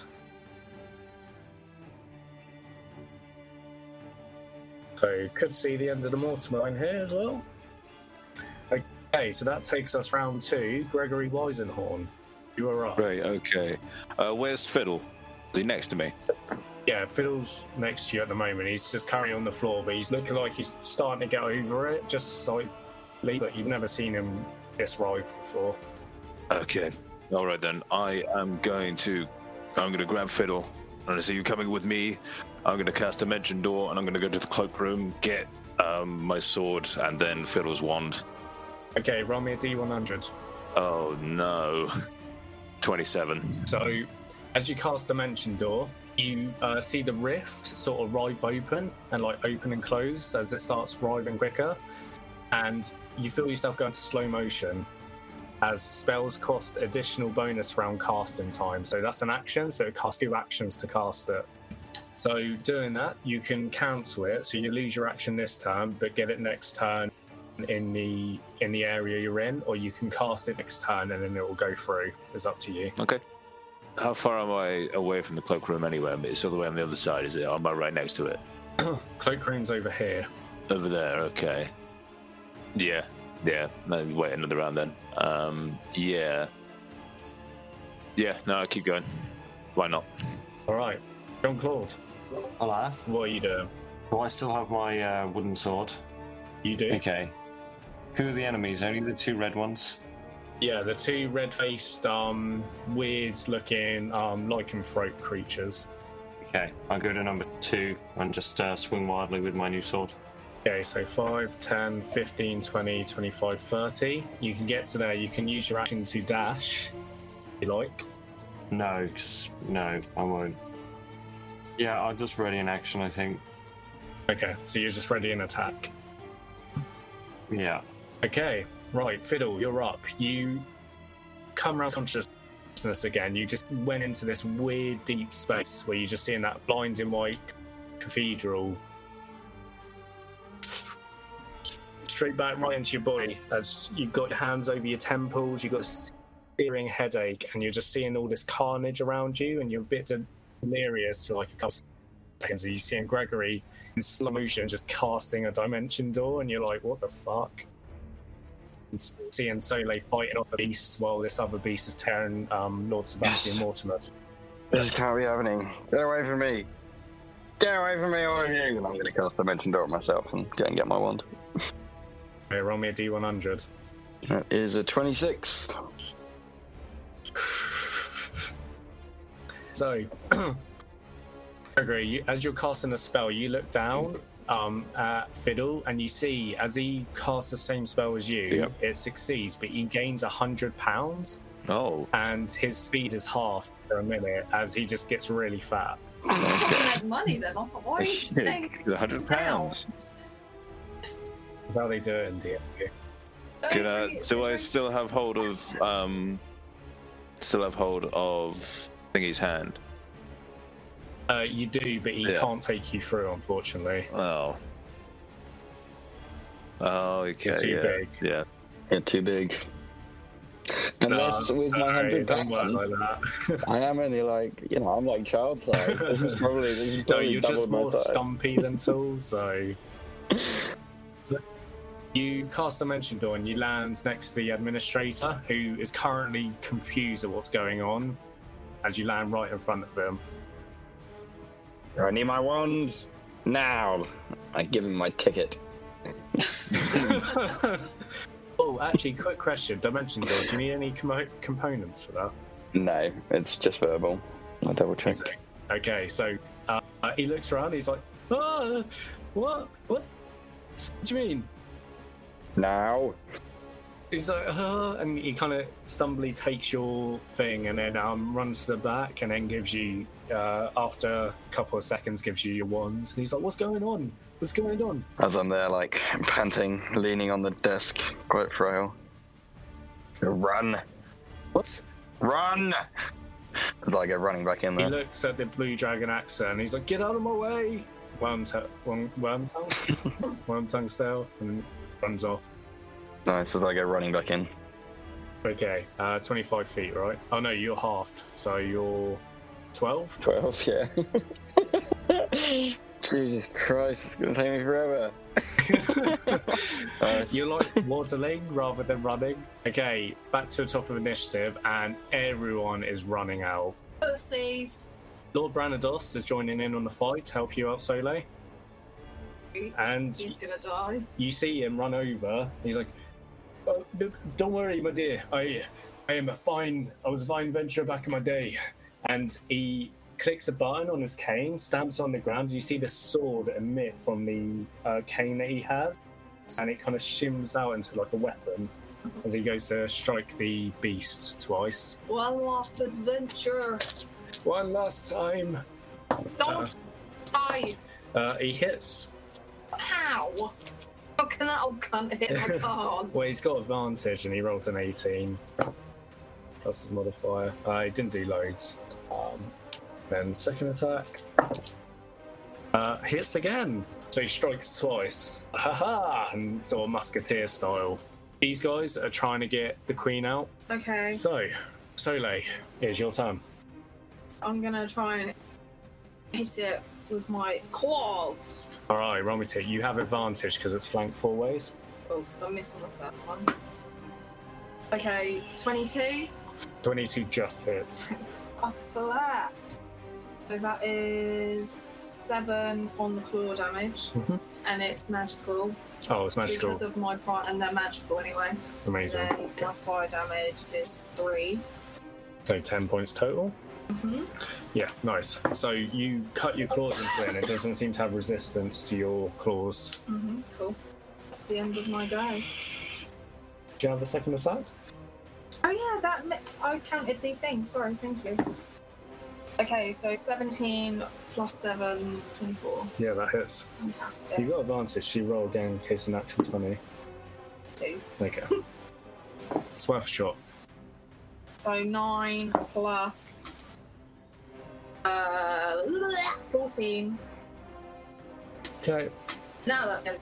I go, thank you. Okay, so you strike twice into its torso, and it lets out a humongous roar as you can cut into its torso, and blood comes gushing out.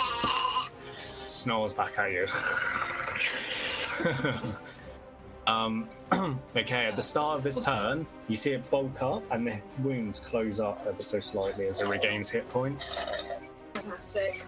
And uh, it's going to take three attacks, um, hmm, three around there. Okay, when he he attacked me, I'm going to use my reaction to curse him. Mm-hmm. Blood curse. oh, sorry. Blood curse of the eyeless. If he's not immune to blindness, he has disin- disadvantage on the attack roll. Okay. So he's gonna attack twice at you, both disadvantage. Is that is the next attack or attacks? You can to on the attack roll. Following the trigger attack, the affected enemy has disadvantage on the next attack roll. Next make. attack roll. Okay, so the first attack against you with disadvantage, which is gonna be a 14 plus 14, 28 to hit, oh, Plus 14.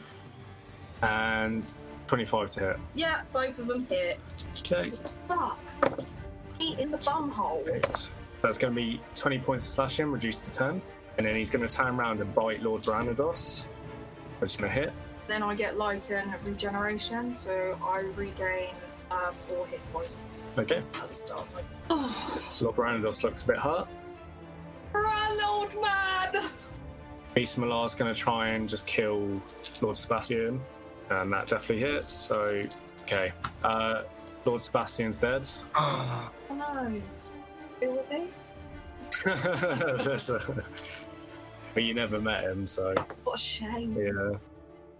Okay, takes us round to Gregory Weisenhorn. Yeah. Um, I'm gonna shout. You're like, I'm going back to the Dragon Riders Club. I'm gonna get all our weapons. Get out of the building. Okay, so you shout that as you teleport back to the um, administration office as you teleport down, and you see the administrator's gone, and you see Fiddles trying to waddle back to the uh, to the fray. What are you doing?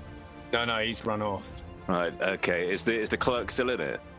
No, no, he's run off. Okay, all right. Uh, yeah, I, I grab my sword. Well, I look for my sword. All right, roll me an investigation check. Oh, just let me get my sword on you, please.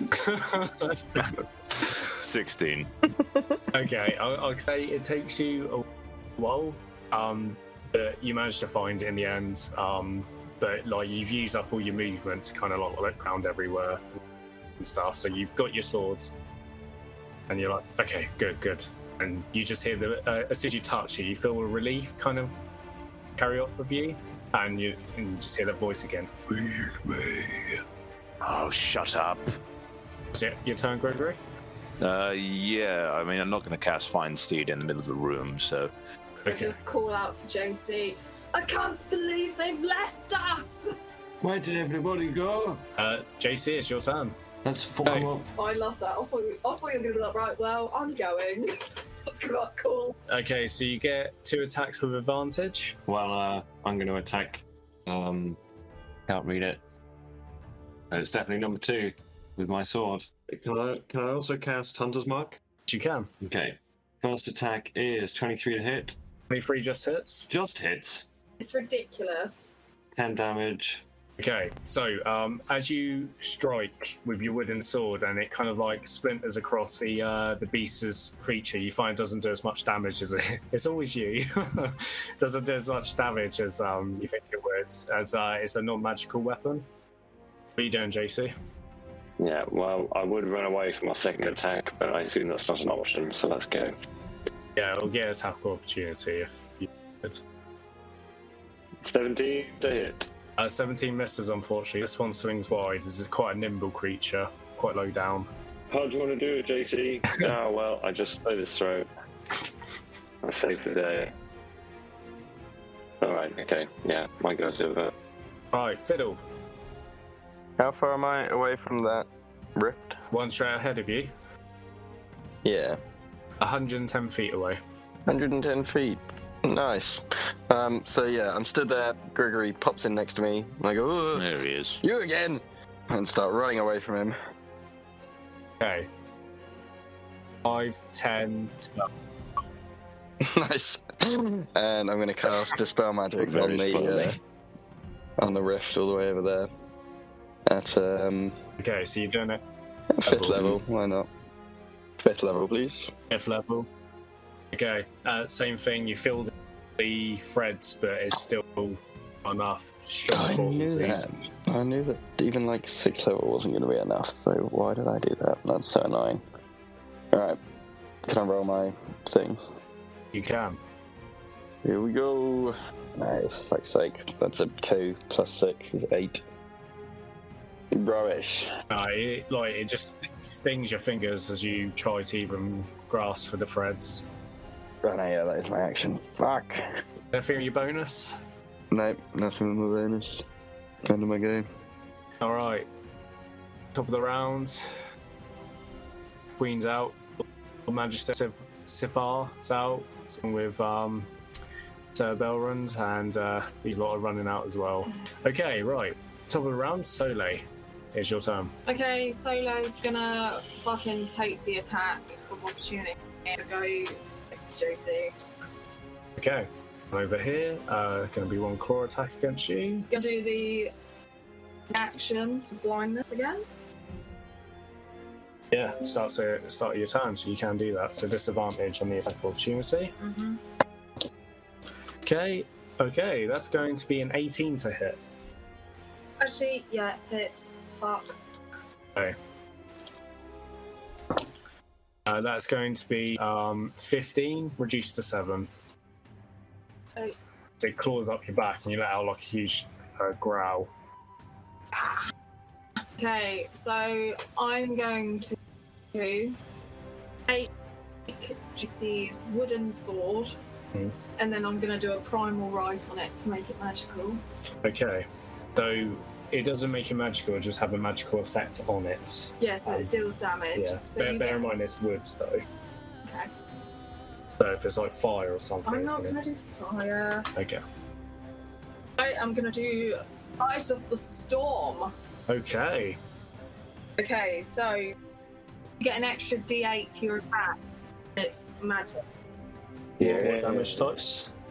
Is that to hit? No, no, so that, that'll be on your No, damage. to damage, okay. You'll actually, and it's storm. Oh, lightning.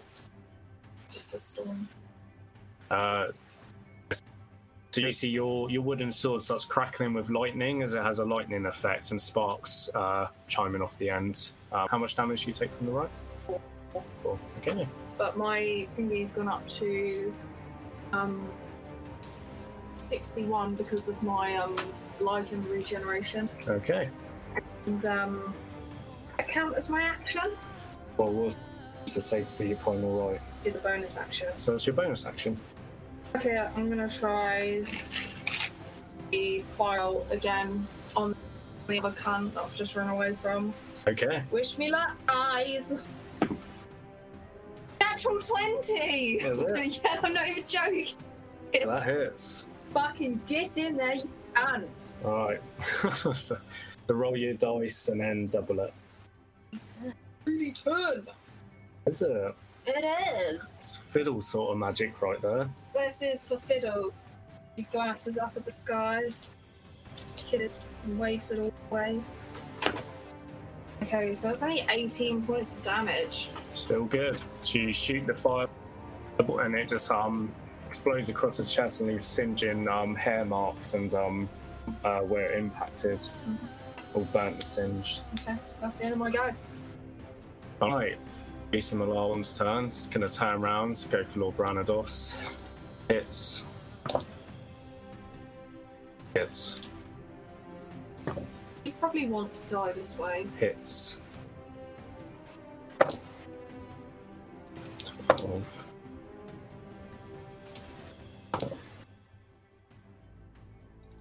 Okay. Surprisingly, still up. Fucking hell. They severely hurt. On death's doors. But he's just taking three blows, so. Run, you old fool! Go. So, JC, one claw attack against you. Mm-hmm. Are we a natural 20 to hit? Hit. Sole, claw attack against you, which is going to be a 30 to hit. Yeah. And a bite attack against you, which is going to be, oh, fucking that's even more, 32 to hit. Do you know what? Surprisingly, that hits. okay, so JC, damage against you. Nice. Uh, and that's going to be 20 slashing damage. Yeah. Then Sole against you. One is reduced to 10. It's a turns. Tell swords. I'm not gonna lie, JC, I think we need to fucking get out of here. You miss. Let's flap and bounce, cunt. Okay, Gregory Weisenhorn. Okay, yeah. So I would like to uh, go out to the courtyard.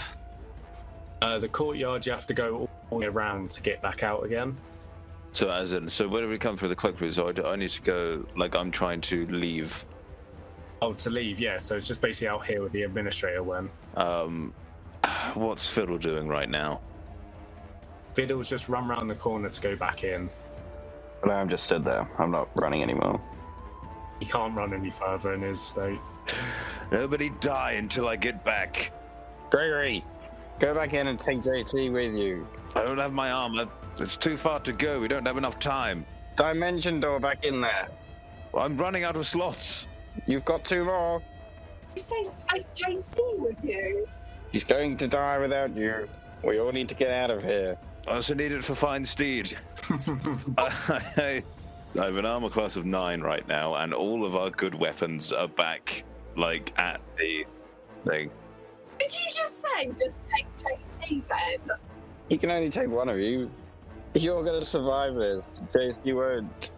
Do you know what? I'm never gonna forgive any of you. We've got this. He's dead to me now. What do you mean? I'm staying with you. Fuck you. Not you, JC, obviously. I think it's probably best if I leave now. Yes. well, I'm gonna shout back to you, like, like I say, like, get them out of their fiddle, and get out into the courtyard. I'll be back in ten minutes. Mm, so we all need to leave. We all need to leave. Shut your fat mouth. Shut your fat mouth. Your mum's gonna Listen to me. Fiddle, you're not in your right mind Fuck right now, but I need you you. to listen. I need you to listen to me. Don't do anything stupid. Fuck you. right, yeah. Yeah, I'm going to start running out into the courtyard, and as soon as I get there, I'm going to um, cast Find Steed. Okay, so you run back out into the courtyard, and your plan is to go to the Dragon Riders Club and come back with the weapons and gear and stuff, or to stay there. No, to come back with the gear, yeah. Come back. Or I'd say it'd be a 1d6 rounds, to be honest, because it's still, even with that, you got to get off, go in there, get your stuff, get back on, come back in. It's going to take Yep. a bit more than Yeah. 30 seconds. Uh, uh, also, are these are these uh, blue dragon knights here Yes. hanging around? Okay, um, as I walk past, them, I say, "You need to get everyone out of there right now." They're all sort of a bit shell shocked. So they're- all sort of running, but we haven't got to that area yet. But they yeah. are. So, also, I have, I've got I've got the aura of um, yeah. So, if they're frightened and they're technically friendly, just me walking past them, this shit should sort them out. Yeah, no, for sure. They they are they are all going in to help. Like they're Mhm. they are very you know they're gonna run away easily. But I like how the mechanics behind that is that you're a, a good enough paladin that you stop people being frightened just by being around you, but also seeing you seeing you run away from the fight. makes them run towards go, it. yeah, yeah. Yeah. Okay, uh, Gregory, roll me a one d six. Six. Shit. So yeah, that's the worst one. So you're out for six rounds. Oh no. Oh no. Okay, JC. Hello. Okay, so you got your wooden sword with lightning crackling on it. You've got this beast in front of you that's been slashing at you and Solo. I didn't roll with advantage earlier. I'm annoyed. Not my problem, man. That's on you. Do I still have advantage? Uh, yeah, yeah, yeah. You're still at advantage. Yep, I didn't mean to blame you. You should blame him. He's put us in this fucking situation. I mean, this is my fault, but you know, it's the gods' fault. 26 to hit. 26 definitely hits. Woo! 12 points of damage, please. Okay. Uh, Hopefully not halved, because I have a magic lightning sword now. well, your your wooden sword damage is halved, but the lion still hits. You also have the 1d6 from Hunter's Mark as well, remember? I added that. Yeah, that was all of it. Okay, cool. Okay, yeah, so your first strike, it crackles across the creature's um, body and kind of like sends lightning shocking up it. Uh, you have your second attack. Um, Remember, you've got advantage. Damn it. Okay, this time I'm gonna roll again. Good. 25. 10 damage, please. Okay, cool. So, the other one as it strikes down and strikes across the torso, slashing twice. Um, you know, that's it. All your trainers come back to you and you not missed the trick. He, he's looking a little bit hurt, but not overly hurt. It's hurt in green. It's like band aid hurt. Okay, is that the end of your turn, JC? We. Okay, Fiddle. Yes. So I get to about where I am, and I sort of put my arm on the wall. Like, this is terrible. I'm not only really large, but also um, like just physically maimed from the interaction earlier, and not feeling 100%. So I'm going to cast a fast step on myself. Okay, roll me a d100. 30. So you cast fire, so the spell pulls off, and as you do, your hands co- cover in some sticky goop. Lovely. Okay, I'm gonna jump 60 feet up forward. Okay. So you see this beast um, already just tearing down into Lord Isunder's back, just like pounced on him and just tearing into his back. Yeah, fuck it. Now's about the right time. I get Jesus Christ. I feel like I've got the worst hangover in the world. And I pull out my crystal gem that I stole off of that shopkeeper many sessions ago. And I smash it in my hand. And I think this one is fire.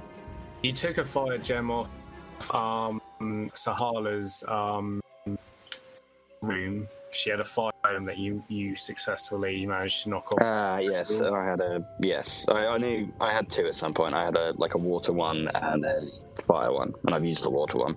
Yes. So the water one must be from the water one was from the shopkeeper, and this one is from from Sahara.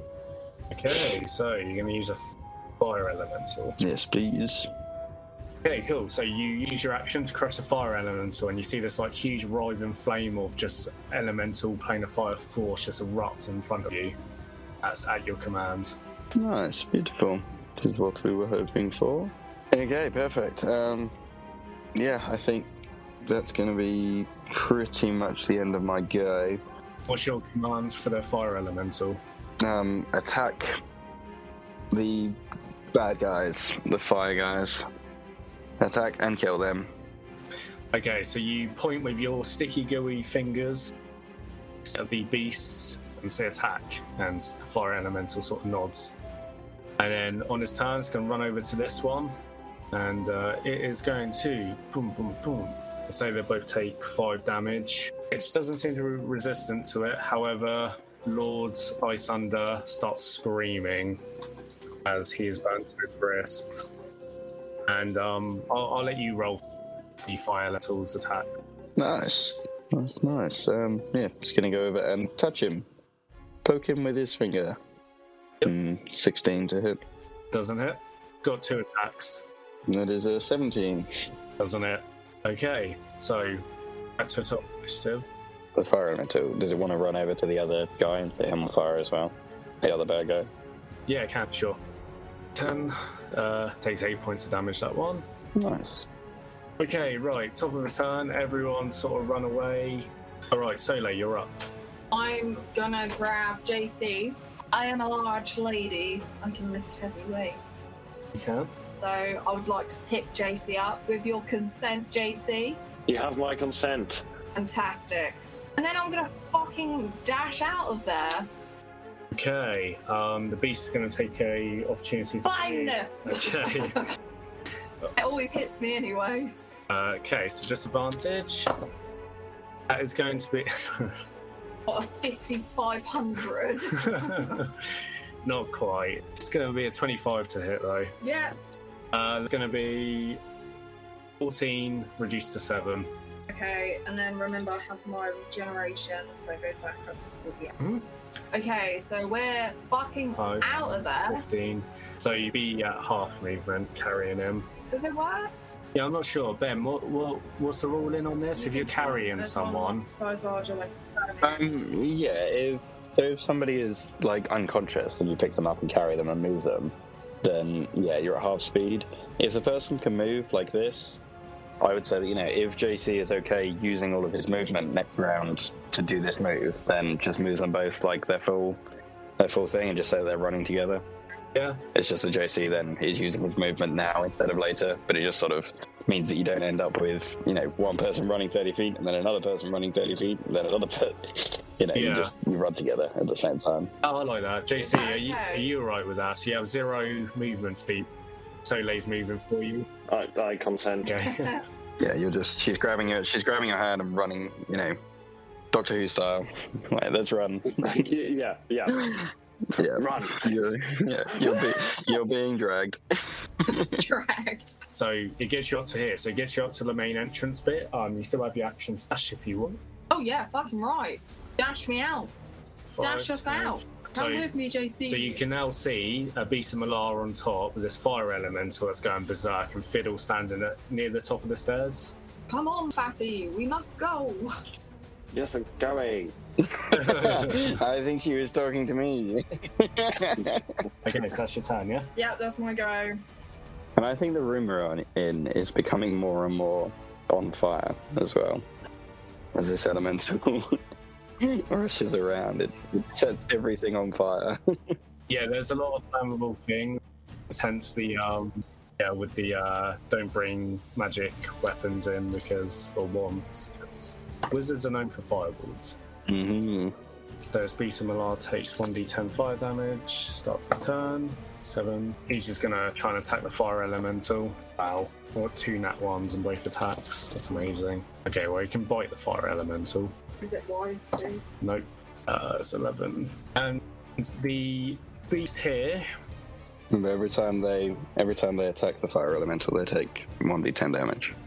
Okay, good to know. 10 damage. Okay, this beast going for Solo. Uh, that's going to be a 19 to hit. Yeah. Uh, dirty 20 to hit. Yeah. And a 29 to hit. Yeah. 32 halved, so that is, is 60 damage to you, Solo. Mm-hmm. Is now run in your way. Gregory, you're up. Oh, sorry, Gregory, you missed your turn. Uh, John Claude, you're up. You're currently being carried, and Solo's being attacked by a beast in front of her. What are you doing? So, do, do, do, do I have any actions? Do I have a bonus action? Yeah, yeah, you got bonus action. Can, I- can I throw some pocket salt at him so we can escape? I'll say yeah, just for the lols. Thank you. What, what's the DC estimate on it? DC 15 or become unable to breathe. What is it? Uh, fifth, uh, wisdom. Constitution. plus 11, and he rolled an 11, so 22. Fucking hell. So you, Alright, that's the end of my go. uh, blow out the salt in your hands, and it just looks at you, doesn't react at all. I'll save us! So they help me! I start blowing. Fiddle, you're up. I go, let's get out of here. And I'm going to cast. Oh yeah, fuck it. Dispel magic again on the on the rift. That might save some more people. What level are you doing it at? Um, I'm just doing it at a third level, seeing as whatever I do it at, I'm gonna need to roll. Okay. There's no advantage to doing it at a higher level then. Fuck's sake, that's a nine. Again. What is wrong with my roll? Sting hand once more, and you can't quite grasp it. Come on, guys, let's go. You running? Uh, I'll I'll wait here for a second, just to sort of see what's going on.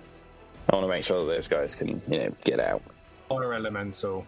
Try striking, misses, um, but it's doing a lot of uh, damage and it's holding them off, which is the main thing, I think. Yeah, yeah, there's definitely a lot of carnage going on. Uh, you got the Blue Dragon Knights who have run down now, like either side of you, Fiddle. They seem to be joining the fray to sort of hold this off while everyone else has sort of run off now. Okay, Sole, you're up.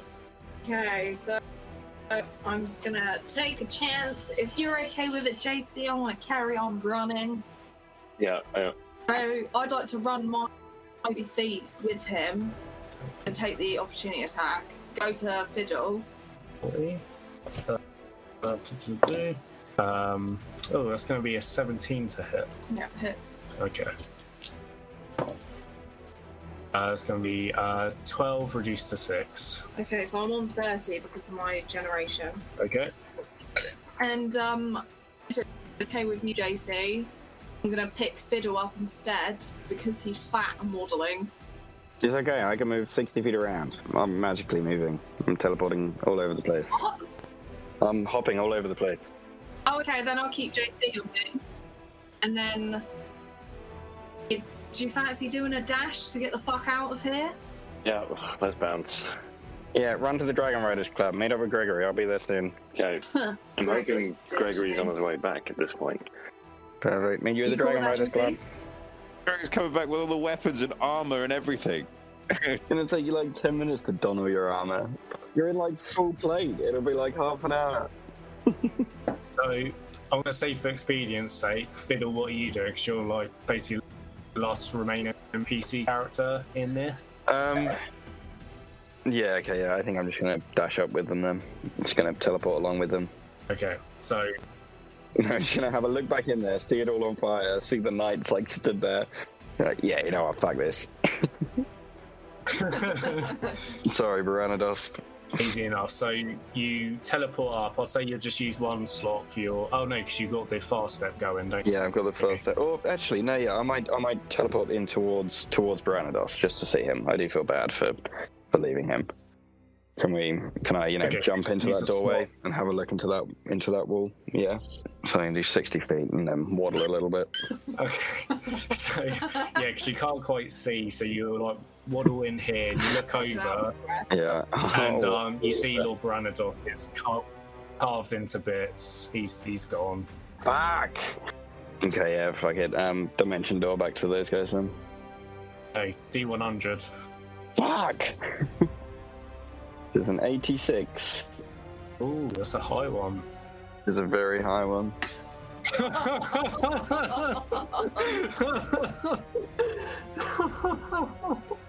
Come on, tell him. okay, so I'm gonna say for you know story beat wise, you will get out into the courtyard and stuff with all the other PCs as you have more Blue Dragon Knights running in. Um, you all run out with all the other courtiers. By this time, Gregory, I'll say you've run back with all the weapons and stuff. Seen everyone sprinted outside. Um, you see Soleil's literally ripped to shreds in a werewolf form. Which, um, by the way, what, what what's your health percent? I'm at 30. And what do you need to be to go into your? You drop behind a certain amount of health. You I know I'm supposed supposed to roll and everything. You haven't been. I haven't. I'm so- sorry. I'm cheeky. I must have been. We would have died. You, you've, you've done I'm a, sorry. I deceived you. you've done a Bobby where you I'm looked up the monster stats. Oh, What? No, I didn't. What? No, I don't do that. When have I done that? Honestly, any other time, I would have done it. But I was panicking and trying to get JC out as well. All right, all right. I'm sorry. All right. Well, That's the. I haven't fluffed or anything on my rolls. Terrible. Terrible. You're right now, the whole world knows you're a cheat. okay, I'm sorry. anyway, so as as um, Soli runs out in a heap of disappointment, um, with sorry. J- JC over her shoulder, um, you see Gregory run back with all the weapons armor. He's got like half his armor on and half it's hanging off. He's like got one shoe on, one shoe off. Um, so, um, you see the castle starting to erupt in flames, where there's wooden uh, beams and stuff in one section of it, and in the night sky, you're seeing like you know the um, cracks that have appeared in the sky. And Gregory, as you run up, you're like out of breath, got all these weapons in your arms and stuff. You see Fiddle um, appear out of thin air and kind of land onto his bum, and he's like really overweight. And Fiddle, as you land on your bum, you see where um, your arms have all the goop on it. They start forming into one limb. Tentacles come out for arms as you're now fat, stumpy, and got tentacles for a My bit. God. what has happened? This has been. This has been the worst party of my life. Uh, well, so, so what's this? JC still conscious? JC's still conscious. Okay, all right, great. Okay, so yeah, I take the bow and I was like, okay, everybody, here's your weapons. Take them, armor, put it on as fast as you can. We don't have time. We have to leave now. You chuck Fiddle his magic items and you can't grab him because of the tentacles. Because is there anything I can do for that, or is that just a status effect that's it's just it's gonna be uh, there? if you do like um like lesser restoration, I'd say you like get rid of it. 'cause It's just a magical effect, but I mean it'll go after a bit. Yeah. Oh yeah, I'll leave it as is now for then. um, as you're all kind of standard courtyards, um, uh, you will see like looking around, you see all these courtiers all slashed, bruised, grazed, all of them all in shocks of fright. All other people are literally getting into the carriages and just riding out of the city, like just leaving. As you see more, How? Yeah. What's the rest of the city looking like? uh, the rest of the city's fine. Is it just the castle that's been attacked, or No, no, no. This this feels very much a targeted attack. really? Um, no way.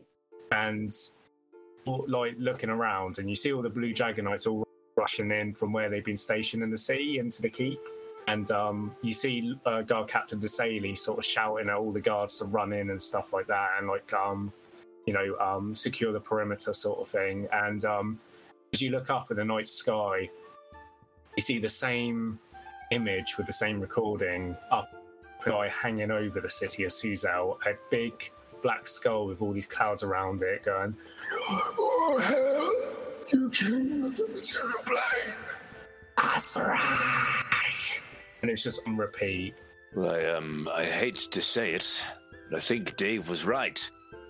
Does seem that way, doesn't it? You should find out if the queen survived. Solo's dropping ball. Is there anything that I? What did I see when I was riding towards um, the Dragon Riders Club? Have I seen anything else? There's no there's no commotion happening outside the castle. You just r- rode by and you saw a lot of people who were going out on uh, similar to uh, last night's revelry. Everyone was just out drinking and enjoying, spending the last of their money. Um, it was complete shock to everyone. Everyone's sort of standing there in shock as they're starting to hear all this different kind of magical effects happening and like sound screaming and stuff and just rushing of soldiers rushing through the streets. Oh I am a cheat as well. What? I didn't have my jacket or my backpack. Where was I holding onto this fire fire crystal?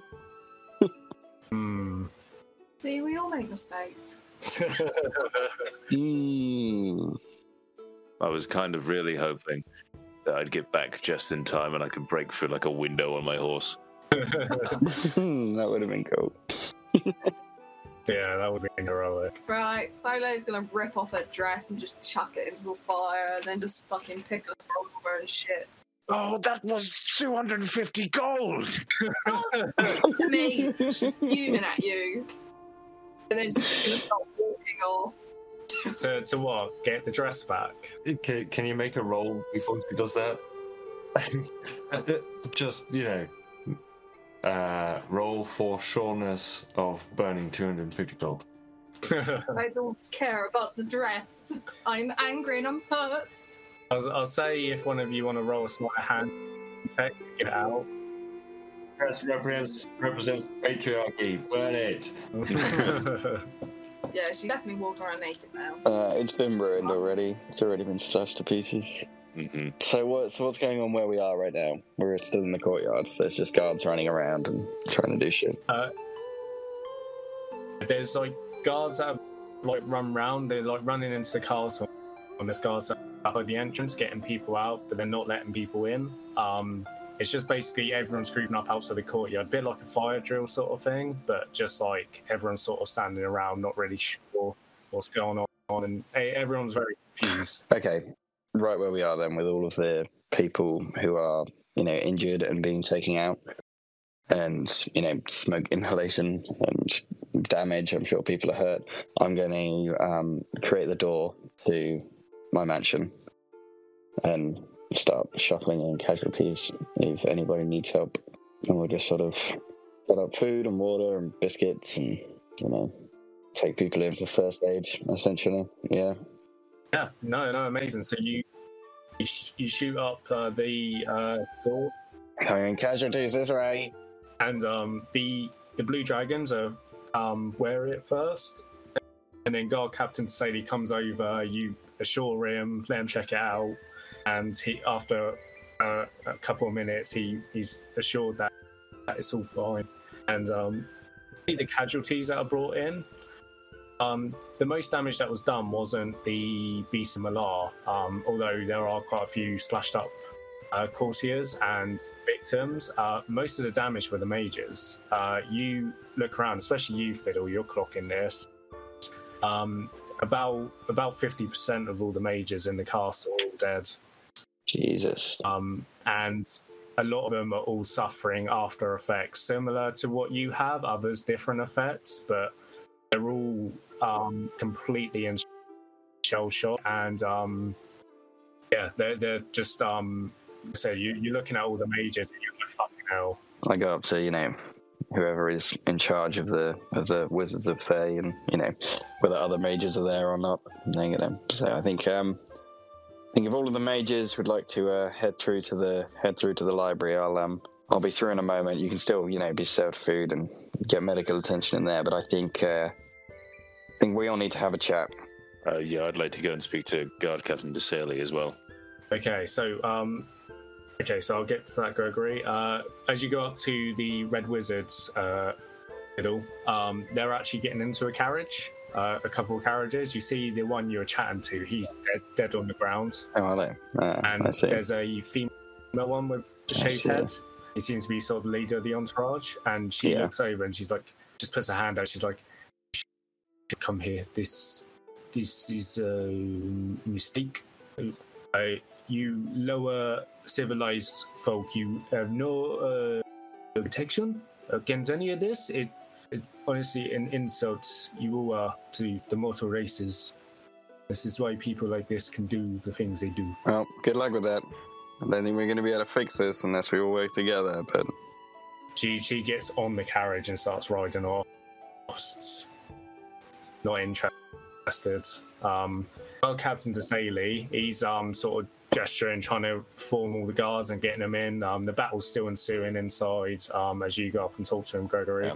But DeSaley, you need to get your men out of here now. They have non-magical weapons.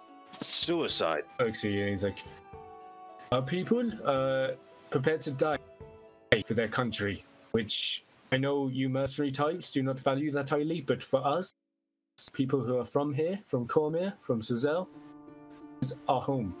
DeSaley, the more men you throw in there, the less men you're going to have for the coming battle that's about to ensue. So pull them out.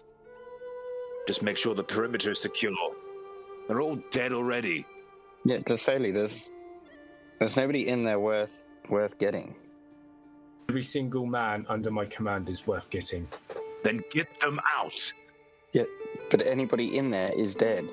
So get everyone who can leave to leave. The entire castle's on fire. Those beasts in there will die.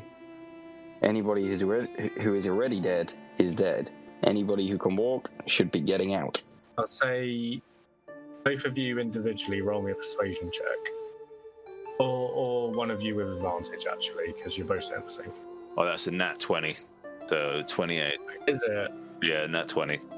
Nice, beautiful. This is where I start barking commands. He's one of them where it's like defining choice in his career, sort of thing. They'll look back on and regret it or not. He looks back at you lot and sort of, you know, maybe all the shit he's put you guys through and you guys decided to go along with it still. Do you know I mean? And looks at you and he's like, Put him out. Put him out. We secure the castle. To fight another day. And you start hearing like captains down their line, almost looking like they want to dis- disobey his orders, you know, which is probably unheard of for these for these knights. And then they they um, issue the command down, and after about five ten minutes, you start seeing the guards getting pulled back out again, and they're just starting to secure the perimeter um, a bit more. And yeah, it, it doesn't seem like the fight's coming outside. Um, you know, I, I'll say I'll say you know just for whatever the fire gem, you, you managed to smuggle it in somehow. You forgot about it, and they forgot to check, you know, down your whatever. Nice. Yeah, yeah. So the fire is still is is it's not engulfing. It's like engulfing one side of the castle, but not not enough to like burn the whole castle to the ground. But it's definitely doing a lot of damage inside to like a um a tree home, um, and uh, a big landmark in Cormyr. Uh, as yeah, they start securing the castle, castle walls, and um, you go. Uh, is there anything else anyone wants to do quickly, or Um, I'd like to turn to the captain and say, "Congratulations, Captain. That might be the best, the best decision you've ever made in your entire career." Uh, you know, just check. The Queen is safely outside the castle. Yes. He looks at you with a worried face, and he's like, "I don't know. I I was I was inside. I do not know what happened in there. I, Okay, we okay, okay. We sort of need to get eyes on the Queen straight away. Then can you, you ask around? I saw her. I saw her leave out of the south entrance, uh, out of the south exit, out of the uh, out of the ballroom. Where does that lead? you did. Okay, it's, we have to we have to strategize this. Hmm. We need to get eyes, see if she's outside, see if she's still inside. If she is inside, the nine hounds will go running in to to save her. But we need to, you know, know where she's most likely gone, and we need to get confirmation that she's not outside first. I can go back in. I'm fully armored and full health. We need a list of people mag- with magical weapons. He he sort of just nods and he's like, "Come with me," and he sort of walks over to what seems like um they're making a makeshift table with sort of blueprints to the castle to determine where where she is and stuff. Nice, perfect. Rescue mission, which I think we will leave there. Nice. We're gonna be firefighters. She's going back to the bakery. Oh well, she's going back to the bakery. Yeah, where she was before. All right, so Stone's walked out of the gates, um, which I don't know if you're doing it subtly or not. No, I said I was fucking walking off. You got a naked Goliath walking down the road. She's like fat there, so I'm off. nice. Well, that is good to know. That's where we're ending. it. So I suppose, I suppose this is essentially starting.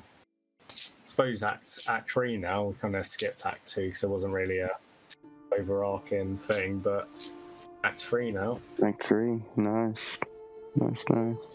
Can you give us a bit of a bit of a flavor flavor ending? Describe what we see as we stand there in front of the table this burning building. Yeah, you've got that kind of courtyard where everyone's come in. You've got that table. Um, got a couple of the high-ranking high knights um, standing around. You guys have joined in. Um, Sutherland will be there as well because he survived. Sort of willing to help. It's one of those things where enemies always come into clash, but when there's a common cause, come together, um, all sort of almost um, like I said, everyone in shell shock with the um, scarred scarred um, scarring on this on the night sky with uh, uh, you would see as well actually the forgot to mention the uh, where you were looking over the Dragonmere and the Sea of Fallen Stars uh, on the horizon. You just see this one white semicircle. It doesn't fill up the whole horizon, but on a small bit of it, it's just where if you're looking at it closely enough, and then those of you who savvy with survival and geography, probably picture roughly where Salt Rock would be. I mean, where Salt Rock is, right? Well, however you want to interpret it, man. Where there's where there's like million people live. Jesus Christ, it really is the end of the world, isn't it? What I'm thinking about right now is Moloch. He's got to be here somewhere, the bastard. God damn it, Dave.